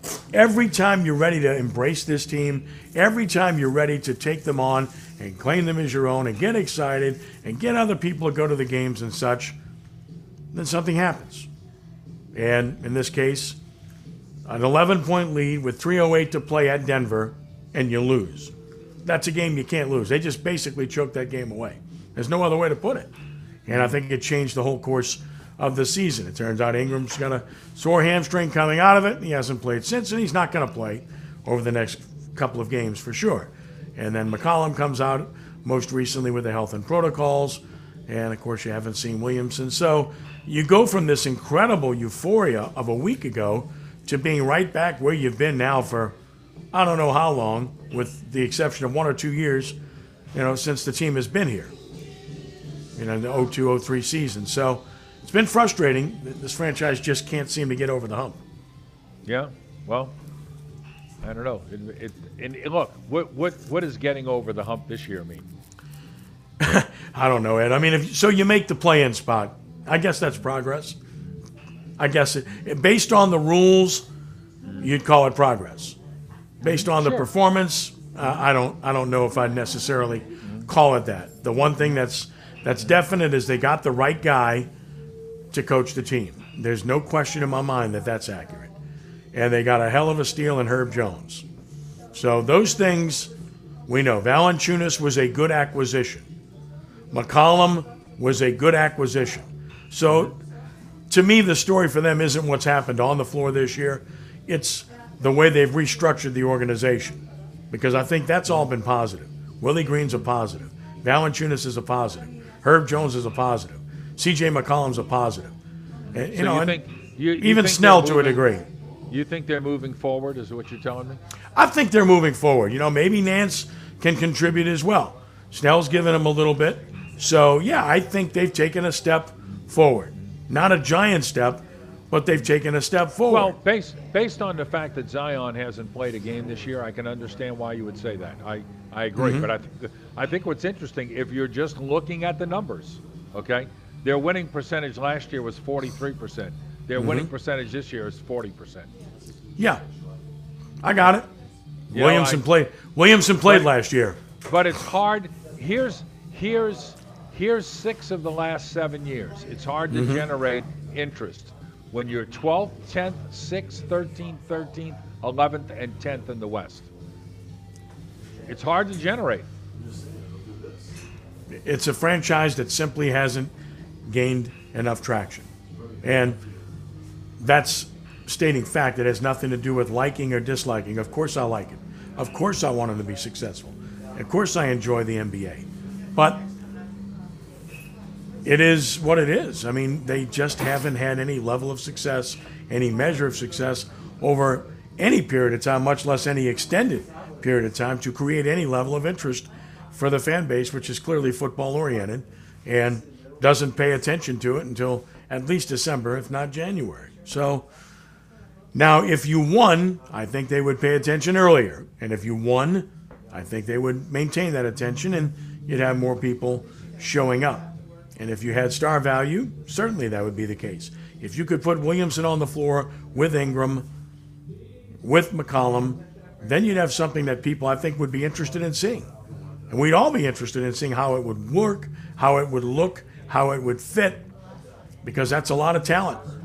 If Jonas Val- Jonas Valanciunas is your fourth option, that's a pretty doggone good offensive basketball team. So I don't think there's any doubt. but are we ever going to see that? I mean, uh, maybe we will, maybe we won't. I don't know. I just know that right now the frustration level is very high for people that pay a little bit of attention to it or the ones that are adamant about the Pelicans and live on it every day because there are people like that that, that live and die with it and absolutely love the product. Well, again, I just don't know because we don't know about Williamson. We don't know about whether he wants to be here or not, and we don't know if he's ever going to stay healthy or not for any extended period of time. And those questions, I don't know, can be answered uh, by anyone. I think the question about whether he wants to be here can be answered. The organization's going to have to make that determination uh, because, I mean, again, uh, the you know the max deal. I, I can't imagine he doesn't take that. But then what happens? Are we in the same position where, like Davis, where he doesn't want to be here? So management's going to have to figure that out, and hopefully they get the clear indication ahead of time. You know, we watched this whole Aaron Rodgers fiasco play out for what two years now. I'm so tired of hearing about it and looking at it. You know, ESPN should rename itself the Aaron Rodgers Network. That's all they talk about ever. The it's Aaron crazy. Rodgers Network. It's crazy. I mean, he's a great player, okay, but I mean, enough of the soap opera and the drama. Well, guess what? he ended up doing exactly what I said he was going to do a year and a half ago. He's staying with Green Bay. Okay? You know, I mean, again, the grass isn't greener on the other side, no pun intended. He can keep his star wide receiver. He's got a contender every year. Where else is he going to have that? The only place he might have been able to go and, might have gone and had that chance is New Orleans if Sean Payton had still been here. Mm-hmm. Yeah, I you know I'm I'm curious to see now that you mentioned that what kind of free agents are the Saints able to attract this offseason? Because it's a whole different dynamic. Agree? It is. That's our next topic. Of course, we're getting to break, so we're going to talk extensively about the Saints. want to touch on Major League Baseball too, but we'll get into the Saints here in just a moment. Turn the page. If you'd like to join us and talk about anything we've discussed, it's 504 260 1061. That's 260 1061. By the way, next Saturday, we're going to take the show to Francesca's and go visit Scott Craig. He's looking forward to having us back, and I can taste the food already. Looking forward to that. But we'll talk about the Saints when we return in just a moment. Ken Ed, Three Tailgater Show continues in just a moment here on 1061 FM, Nash Icon, and on the web at NashFM1061.com. Many times during these last few years, it's been quite easy for all of us to be discouraged at times. Boy, I can tell you about that. But one thing I have learned there is an answer that will keep us strong during trying times. This is Michael Green with a LifeGate word of encouragement. In one of the parables, Jesus tells the story of a seed that was planted into soil. And he said, and immediately the evil one came to steal that seed. Well, as you read it a little bit further, you realize the seed is the word of the Lord. Hebrews 4 tells us the word of the Lord is quick, powerful, and sharp. That's the key. That's the secret. And during these trying times, I don't see how we can survive without the word of the Lord in our hearts. Protect the word, read the word, stay in the word. That will keep you strong. Join me and Linda this Sunday at Lifegate. We start at 10 o'clock. We're at 1317 Butternut Avenue in Metairie. Or check us out on Facebook, Lifegate Church Ministries.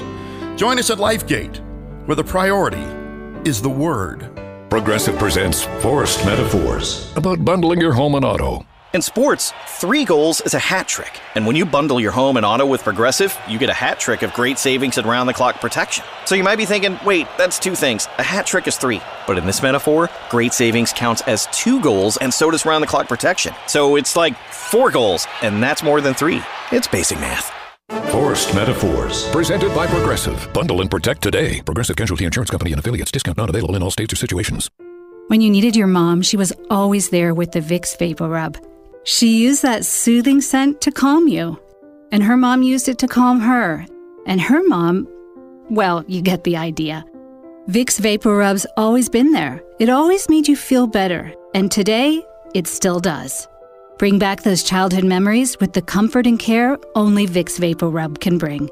Vicks Vapor Rub, family tradition for a reason. Your weekly forum for genuine substantive talk with a focus on facts and fact based opinions. Time to share your passion on the Three Tailgaters Show here on 1061 Nash Icon, NashFM1061.com, and through CrescentCitySports.com. Call 504 260 1061. New Orleans Saints making moves to restructure contracts to get themselves in position by next week to meet the cap requirements that the league has in place. Alvin Kamara, the most recent to restructure. And of course, they bring back Jalen Dalton, Carl Granderson on contracts on their defensive line.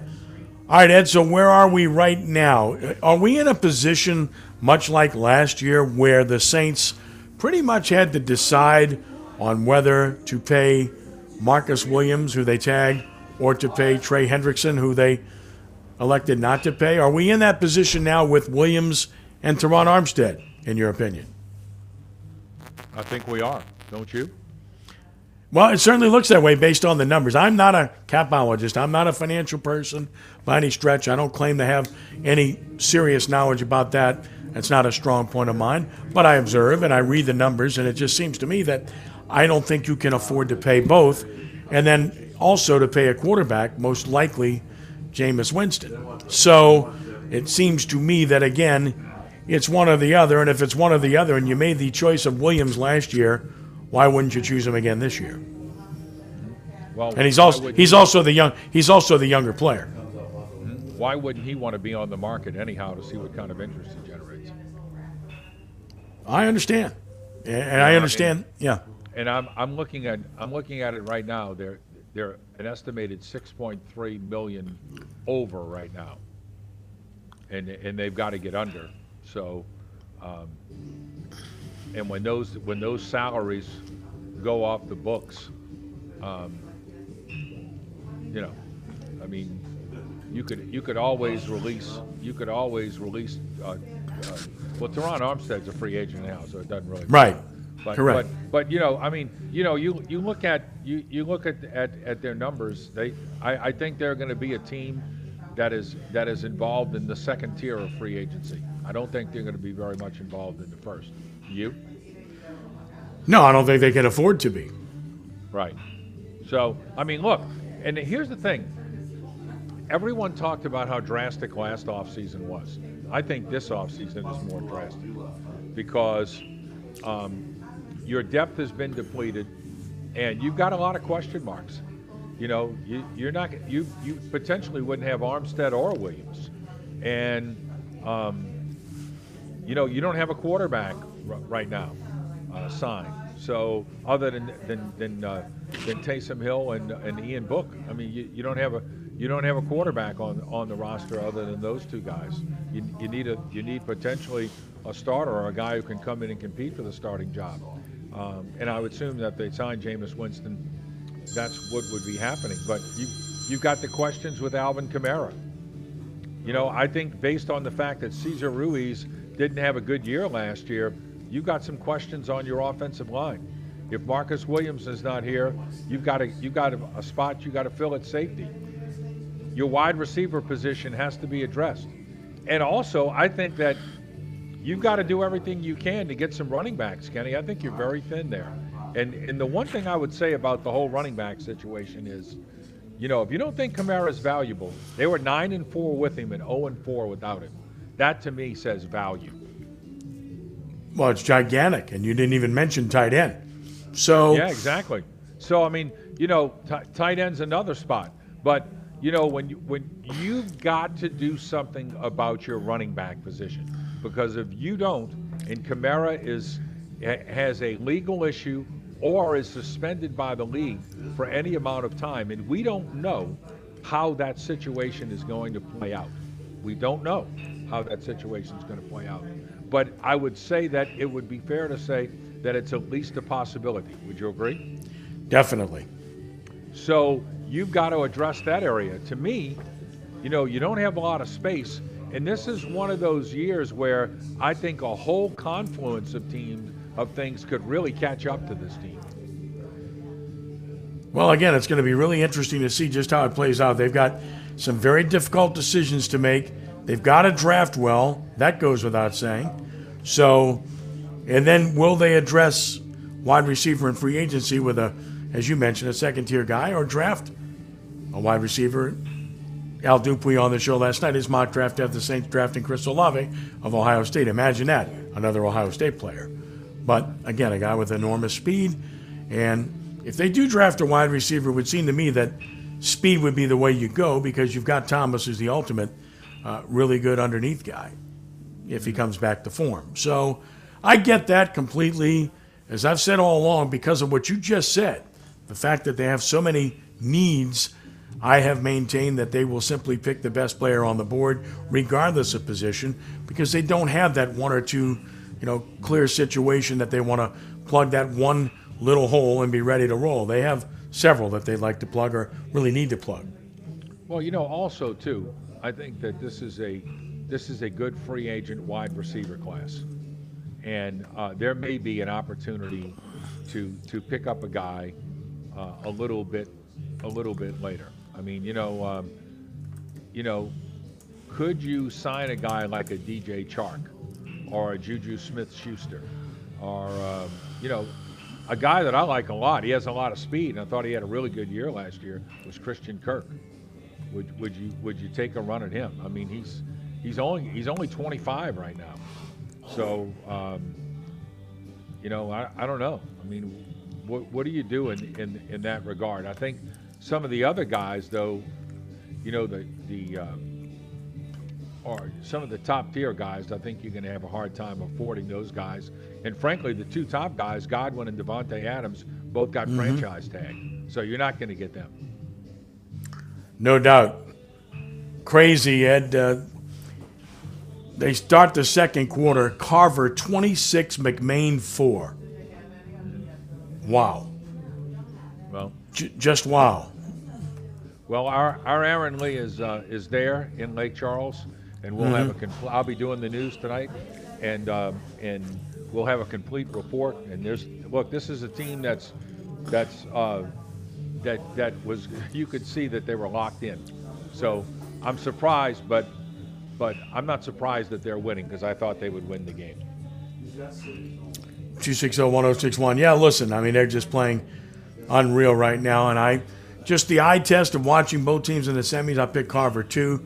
Uh, Nate Roche didn't want to come on last night. He said, look, uh, he talked to me after the game the other day, but he said, we, we're so laser focused right now, we don't want to say anything. I did have Stephen Kelly on last night from McMain, but uh, I mean, that's going to be almost impossible to overcome that deficit. But that's pretty impressive to say the least uh, for Carver. Well, you know, I'll, I'll tell you, I'll tell you one team that overcame it, the best high school basketball game that I've ever seen, and that was Arcadia in Country Day, in the 1A uh, before the split, in Mhm. the 1A semifinals or 1A championship in Monroe in 2013 or 14. Yeah. we, we drove to Monroe, and and and uh, Country Day was down 20 late in the third quarter. They tied the game with eight, with eight seconds to play, and then they won it in either overtime or double overtime. I think they won it in overtime. But they, they tied it on a uh, basket by Scott Plaisance on a beautiful out of bounds play with a few seconds left, and then they won the game at overtime. That was that was still the best high school basketball game I've ever seen. 260-1061 if you'd like to join us. Kurt's in New Orleans. Hi, Kurt. Thanks for the call. Welcome to the Three Tailgater Show. Hey guys, thanks for taking the call, man. You know, Ed, you, you brought up Christian Kirk, man. It just he was on one of my four fantasy teams, and I tell you what, he might not help me too much, but one thing he does do is make plays. You got you kind of got to start him on a right week in fantasy, but Kirk makes grabs, he makes plays. You know, he really does. You know, I was thinking about the quarterback situation we got, and you know, this guy might be a little controversial, but I was thinking about it back on Michael Vick. You know, when Michael Vick came out of jail and out of prison, he did his time, and he came back to Philly, and you know, he was he was a little older than 26 years old, but he sure he sure had a, a, a great season, possibly or two with, with Andy Reid, and he he- he really did. He shined. You know, you seen you seen what he was still about. And I, you know, you, you know, I got the news on Deshaun Watson last night. No criminal charges. Maybe missed two or three games, possibly just two or three games. Maybe it's for suspension. You know, he go he went toe to toe with Baltimore's quarterback a couple of games, and it and it was toe for toe. And he's the type of talent this guy's got. And you know, he refuses to play for Houston, and I know it's controversial, but you know what? Um, we've been we've been a team of second, third, fourth chances for people before, and I, you know, money wise, of course, that would be the issue. Um, but I just I just think of what he could do at 26 and what he could bring because he could bring it all. I mean, I think y'all know he could bring it all to this to this town, you know, in a good way. Well, How do you you, know, the last that? year he played, Kurt. The last year he played, Kurt, he was 33 TDs and seven interceptions. Right. And that's not and that's not counting his legs. Correct. Okay. So I, I mean, I think the guy's a, a, a tremendous talent. There's no doubt about that. Now, you know, look, I think I know there's a lot of people who don't believe this, but I think this is an ideal time for the Saints to draft a quarterback. Yep. And here's Yep. why. You're in the first year of Dennis Allen, all right? Are you going to try to continue to hang on, or, or are you going to take a step back and start over a little bit? Yeah. You know, I mean, look, Seattle's doing it. Am I right?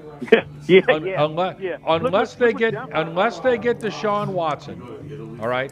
Unless they get Deshaun Watson, what they're telling you is we're reloading. All right. And you know what? If the Saints drafted, if the Saints drafted Malik Willis, all right, and they said, you know what, we're we're we're going to play this guy and we're going to figure it out as we go along, and we're going to retool, and and this is the last year that they're really in salary cap hell. Am I right? Oh yeah, true. Okay, this is this is really the last year. The the last two years have been really bad. So oh, if Oh, yeah. they took a step back and drafted a rookie and said, "Hey, we're going to put him on the field," frankly, I wouldn't have any problem with that because I think Neither me. that's what they're going to have to do at some point. You I know, mean, you're I going to have to decide: are we going to hover around 500, or are we going to go for it and try to retool our team quickly? You know, I, I mean, I- I've been- you know, to me, that's I think what they've got to do. I've been a, I've been a proponent with you on getting a young guy, drafting a young guy. I just think this guy here is a unique situation. He's never had good. He's never had good coaching. He's never been. I mean, he had DeAndre Hopkins, but he's never had a team. Well, like they traded him though. I mean, they traded DeAndre Hopkins. I mean, you Yeah. know, I, I don't I don't Yeah. understand. I frankly don't Yeah. understand what Bill O'Brien was doing. I have no idea. But you know what? Look, regardless, regardless, if the Saints drafted a rookie and said, you know what, we we've got to we've got to we have to figure this thing out for the long term. I don't think anybody would have a problem with that. Because if not, No, and no. they come back with Jameis next year, what's the ceiling? that's the question. Yeah, What's the, the, question. ceiling? Kenny, you tell Yeah. me. What's the That's the ceiling? question. It's, it's, it's probably not going to be what it, what it what it could be with Deshaun. I'm sorry, I feel. You know, uh, and is it going to? Can he take us all the way? I, I don't know. I don't know. You know, I don't, you, you that's question mark city. I mean, it really is. You know, and Sometimes, you know, I mean, sometimes you you, have to take a you have to take two steps back before you can take a step forward. Hey, look, I know this was the right time for Sean Pay- Payton to walk away from him. All right, and I wish him well, but but I think he was he was I think Sean Payton was very smart to leave now. Let's just put it that Yeah. way. yeah. Huh. I think he was smart to leave now. He, he, he, it was a long haul for him. He knew what he was looking at. He, he knew what he was looking at at this point. You know. I- I Amen, think, brother. Amen, Yeah. brother. Ain't no I mean, doubt I just, about that. I just, I just think Deshaun would be a great. I just think Deshaun would be a, a unique situation, and I, and I, I don't, I'm not a big pusher up. I know I sound like I am, but just thinking about it over and over, it's like, man, I mean, yeah, he's got that type of Michael Vick talent. I mean, he, he really does. If his heart's in the right place, I mean, you know, if his heart's in the right place, I mean, and what he did, I'm not discounting what he did, but how many guys, how many football players go to massage parlors and things like that? And I'm not saying it's right. I'm not condoning it. I'm just saying that, hey, come on, man. I mean, they, they really ran him through the mill. Uh, uh, you know, I mean, it was it was stupid what he did and how he did it and all that good stuff. But you I- know what? I, I'm gonna say one, I agree. know, And you know I'm what? say one you know th- what, I'm Kurt? gonna Kurt, Yeah, one more thing. tell Go ahead, you- Kurt. Go ahead, Kurt. I'm gonna say one more thing, finish man. up. Christ, look, I'm, I'm gonna say one more thing. I, I think Kenny knows more than anybody. Christ, Christ is the is, is, he's he's the he's the God of second, third, fourth, and fifth chances. If your heart's in the right place, and if he can do it, we we can do it. If his heart's in the right place, I'm gonna leave it at that. Thank y'all. I got you. I got you. Go ahead, Ed. I'll you say wanted to one- make a I'll point. say- yeah, I'll say one thing about Deshaun Watson, all right, in this regard. He's smart in this regard. He picked the right lawyer. Rusty Hardin's the best. That's I Well, say. Rusty people, Hardin's the best. people are venturing opinions about it, and my opinion is such: they convened a grand jury, they didn't find any evidence to prosecute him. It's that simple. That doesn't mean anybody's right and anybody's wrong, but the people they convened, I'm quite sure, were independents in terms of the whole scenario, and they looked at the evidence and they determined not to do anything. Now, that doesn't mean that the civil case won't go somewhere. It could.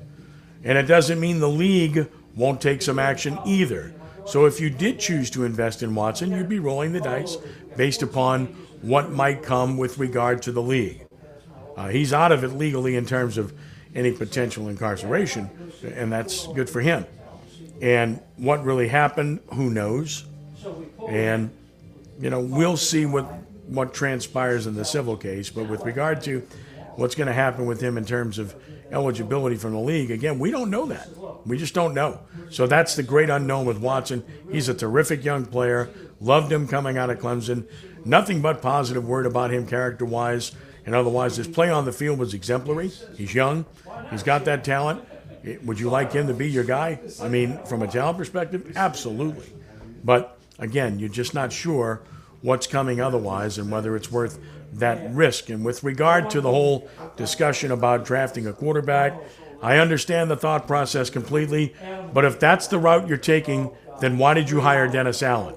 That's why I don't think they're taking that route at all. They hired Dennis Allen because they wanted to continue what they perceived to be a good situation, a winning team, a consistent winning team and franchise that had to play four quarterbacks last year amongst all the other issues that No, they had. it.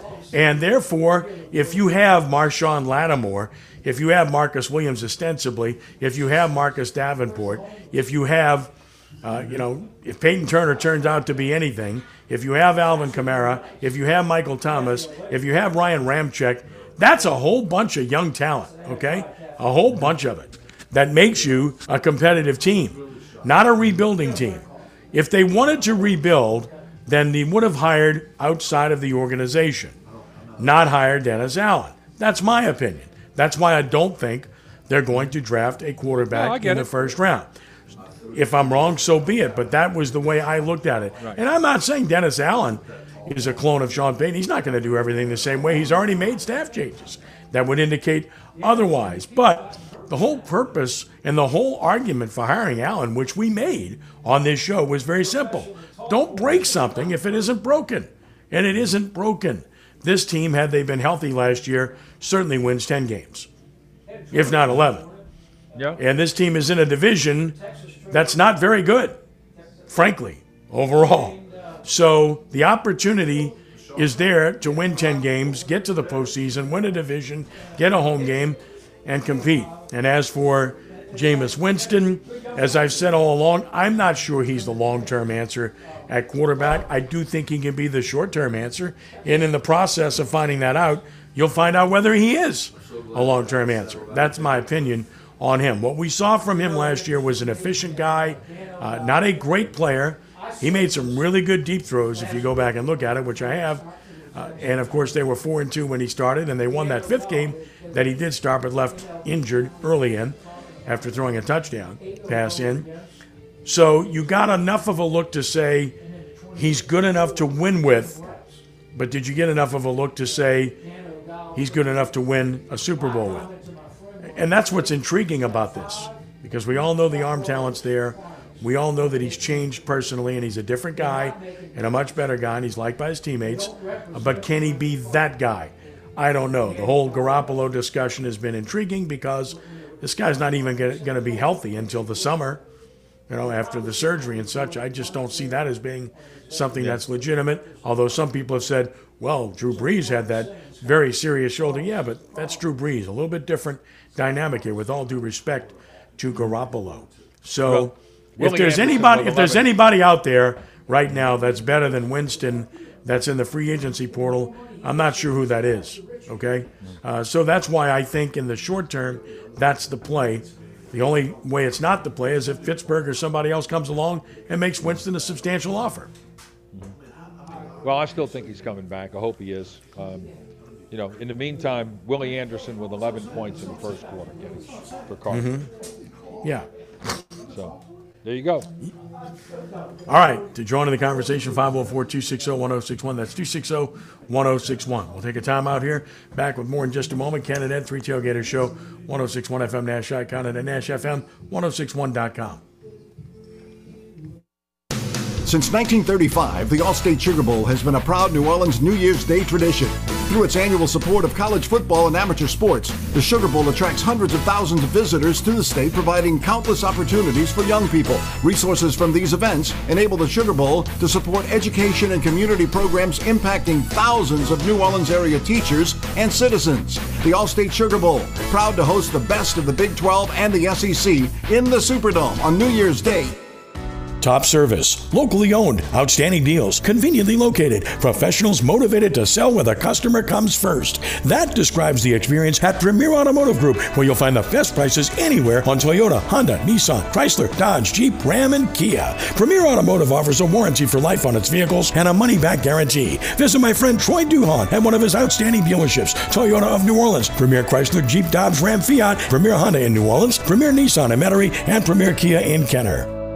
Susan, it's so great to finally be able to get together again. Oh, it sure is. And I really appreciate you picking up the bill. I'm happy to. I've got the extra cash. Since we've all been driving so much more again, I've been using Get Upside, the free gas app that pays you cash back for every gallon of gas you buy. Wait a minute. Are you saying you actually get paid cash when you buy gas with the Get Upside app? Yes, I get real cash back every time I buy gas. Does that actually add up to anything? I'll make 200 to $300 this year. Wow, that's serious extra cash. I'm downloading the free Get Upside app now. Download the free Get Upside app now to earn cash back every time you buy gas. Use promo code DRAG for 25 cents a gallon or more cash back on your first tank. You can cash out anytime right to your bank, to PayPal, or an e gift card for Amazon and other brands. Just download the free Get Upside app and use promo code DRAG to earn 25 cents a gallon or more on your first tank. That's code DRAG.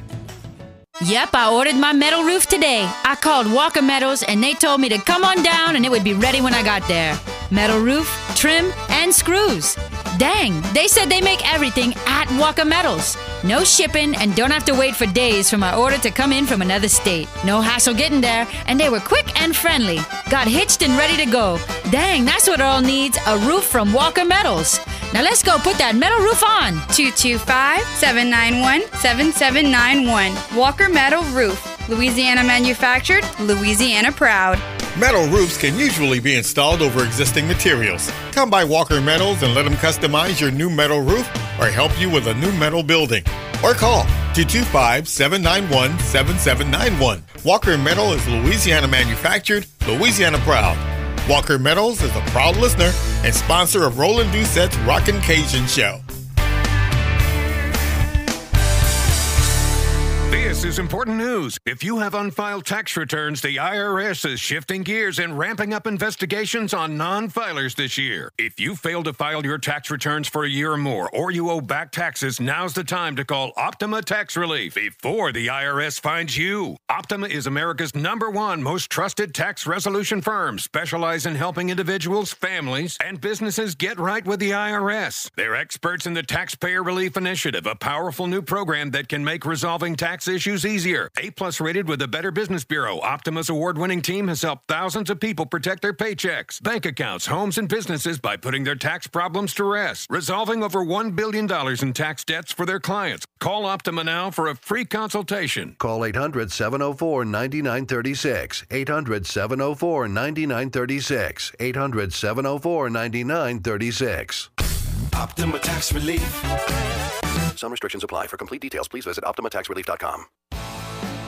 Want to call an audible? Throw a flag? Call a technical? It's all good. Go for it now on a Three Tailgater show on 1061 Nash Icon, NashFM1061.com, and through CrescentCitySports.com. Call now 504 260 1061.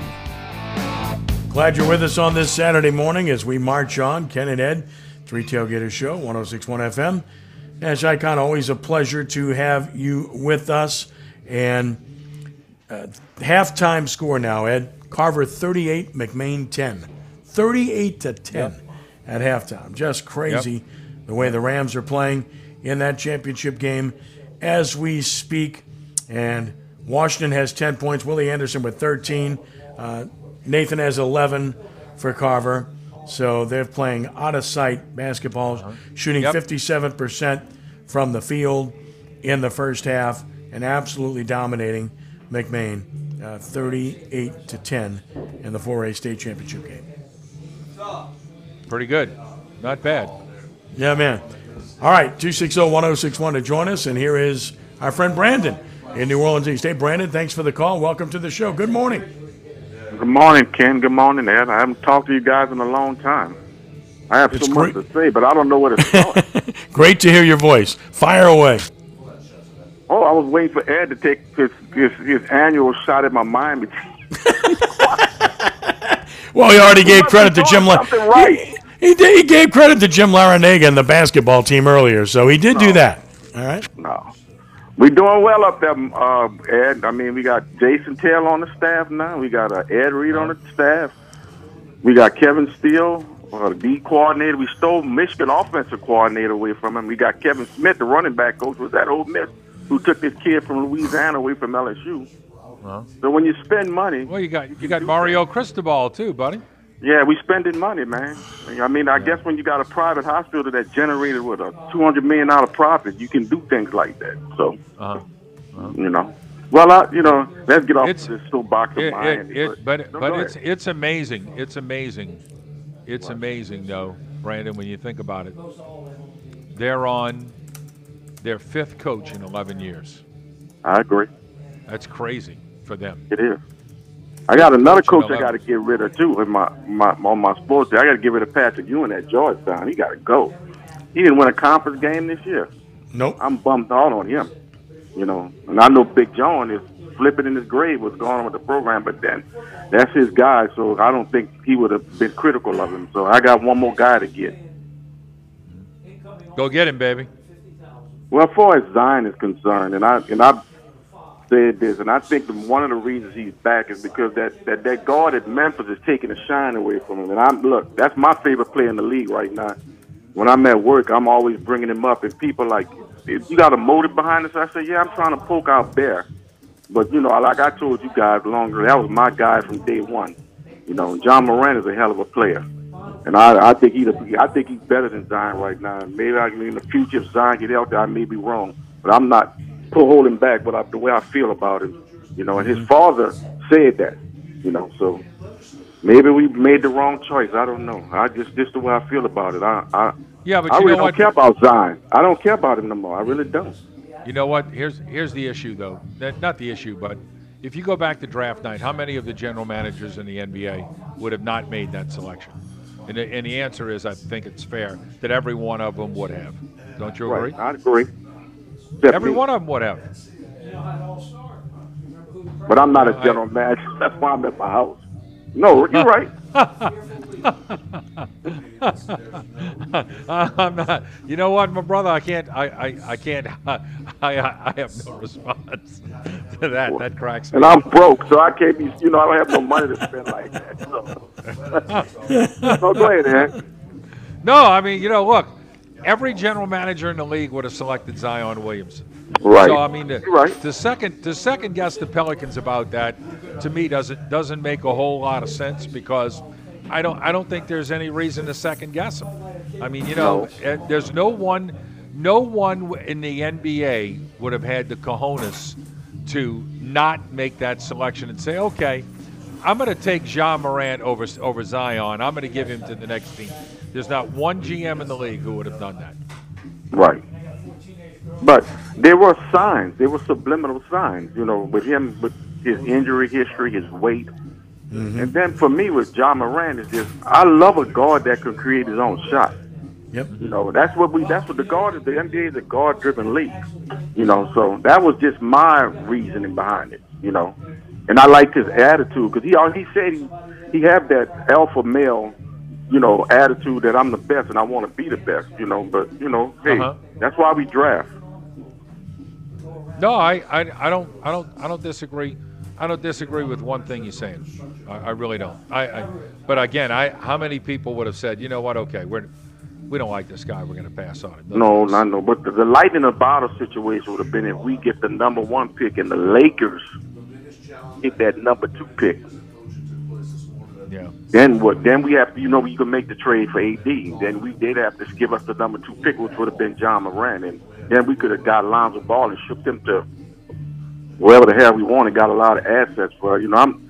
I'm just thinking in hindsight. I just, I'm selfish. I have my selfish reasons, like you did on the golf Hey, hey, did you, uh, hey, Brandon? Let me ask you something. Did you see the uh, first episode of Winning Time, the Lakers series? Oh, boy.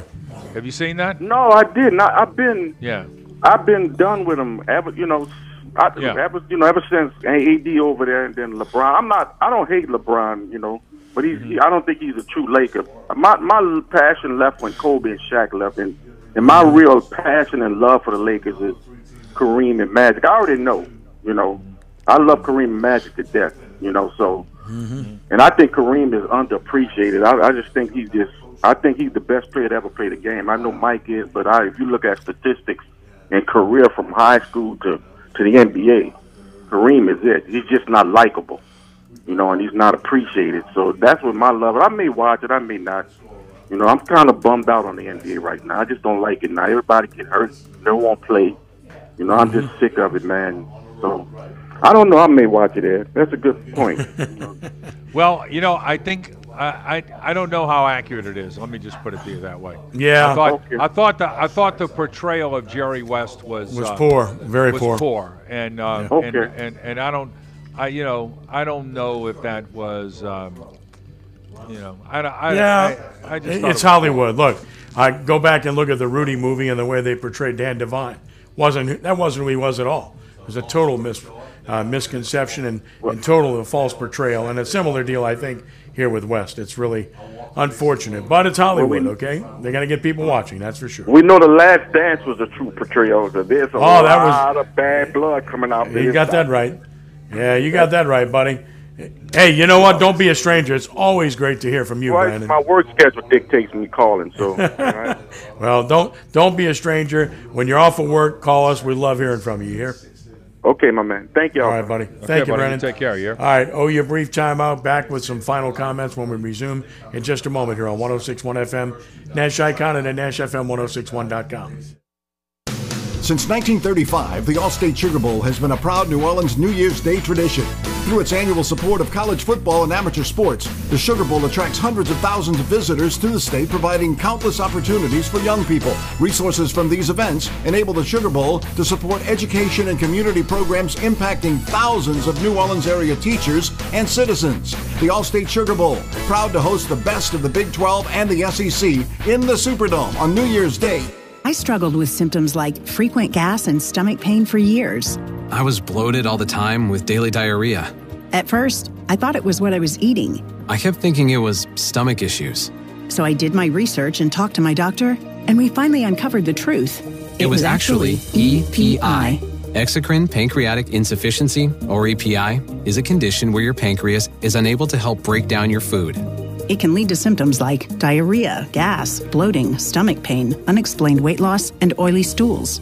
And EPI symptoms can be confused with those of other common digestive conditions like irritable bowel syndrome, Crohn's, and celiac disease. So, getting to the right diagnosis meant being more open with my doctor about the severity of my symptoms and how often they were happening. But there's good news EPI is manageable, so don't wait any longer. Use the symptom checker at identifyepi.com and schedule a visit or call with your doctor to ask Could, I have E EPI? Sponsored by AbbVie. I have grown up in New Orleans. I've never really been anywhere else but New Orleans. Bill Noto has been part of the jewelry scene here in New Orleans for three decades. He thought he'd seen it all until he came to Diamonds Direct. First thing that blew my mind was the prices of diamonds. And I said, there's no way you can sell this diamond at this price. But Bill soon learned the prices were correct, and he had to join the Diamonds Direct team. As a jeweler for 36 years and been in New Orleans for this long, I'm amazed by the prices that we have. But it's about more than price for Bill. It's about having a selection up to 30 times a typical jeweler, the strongest warranties, higher quality, and an authentic relationship with customers. At Diamonds Direct, we educate. We teach customers what you're buying and how you're buying it. I'm able to really get immersed with the customer and to make them happy. So take it from a local jeweler and see for yourself what Diamonds Direct is all about. Diamonds Direct is the best thing that's ever happened to New Orleans. On Severn Avenue across from Lakeside Mall. Last chance today. Call the Three Tailgater Show at 260 1061. Back to Ken Trahan and Ed Daniels. Now, Ian Rapoport reporting that the Saints have restructured the contract of Marshon Lattimore, turning his base salary into a signing bonus and creating $18.45 million in cap space. The Saints getting closer and closer. So, Ed, key players continue to restructure. Tells you that they're they're all in, right? Yeah, I mean, you know, look, uh, that's that's what you have to do. And that's what they're doing. Good for them. So we'll see. Same thing with the neutral ground. They're in a position. I've said all along, don't get crazy about it because they do a great job.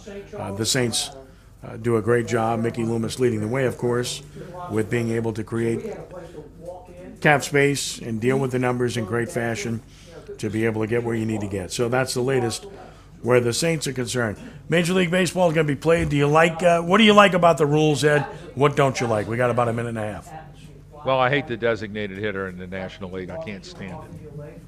And um, you know, I I just hope that the National League doesn't turn into American League slow pitch softball, and um, and that's what I'm afraid it's it's going to do. So I'm I'm not a big fan, not a big fan of the DH. Um, 12 teams in the postseason.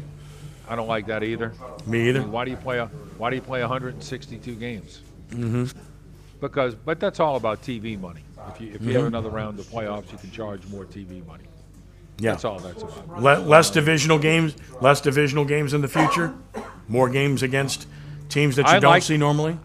I like the divisional games, frankly. Uh, I Mhm. think those, that's that's I, I like the Cardinals playing the Cubs, the Brewers playing the Cubs, the the Reds playing the Cardinals. I I, I, I like those games. I I'm, I disagree with that too. All right, so what you're telling me is you don't like anything. Well, I mean, I'm not saying that. I love the game. I mean, you know, I mean, if No, I'm but talking if about you're the asking changes, me- yeah. But Yeah. if you're asking me about the changes, whether Right, I like them I or am. not, I can, I cannot, I abhor the designated hitter. Okay. Okay, yeah. Uh, To me, I put the designated hitter up there with four dollar gas prices. Yeah, well, I, as I've said before, I'm not a fan of it, but I am a fan of.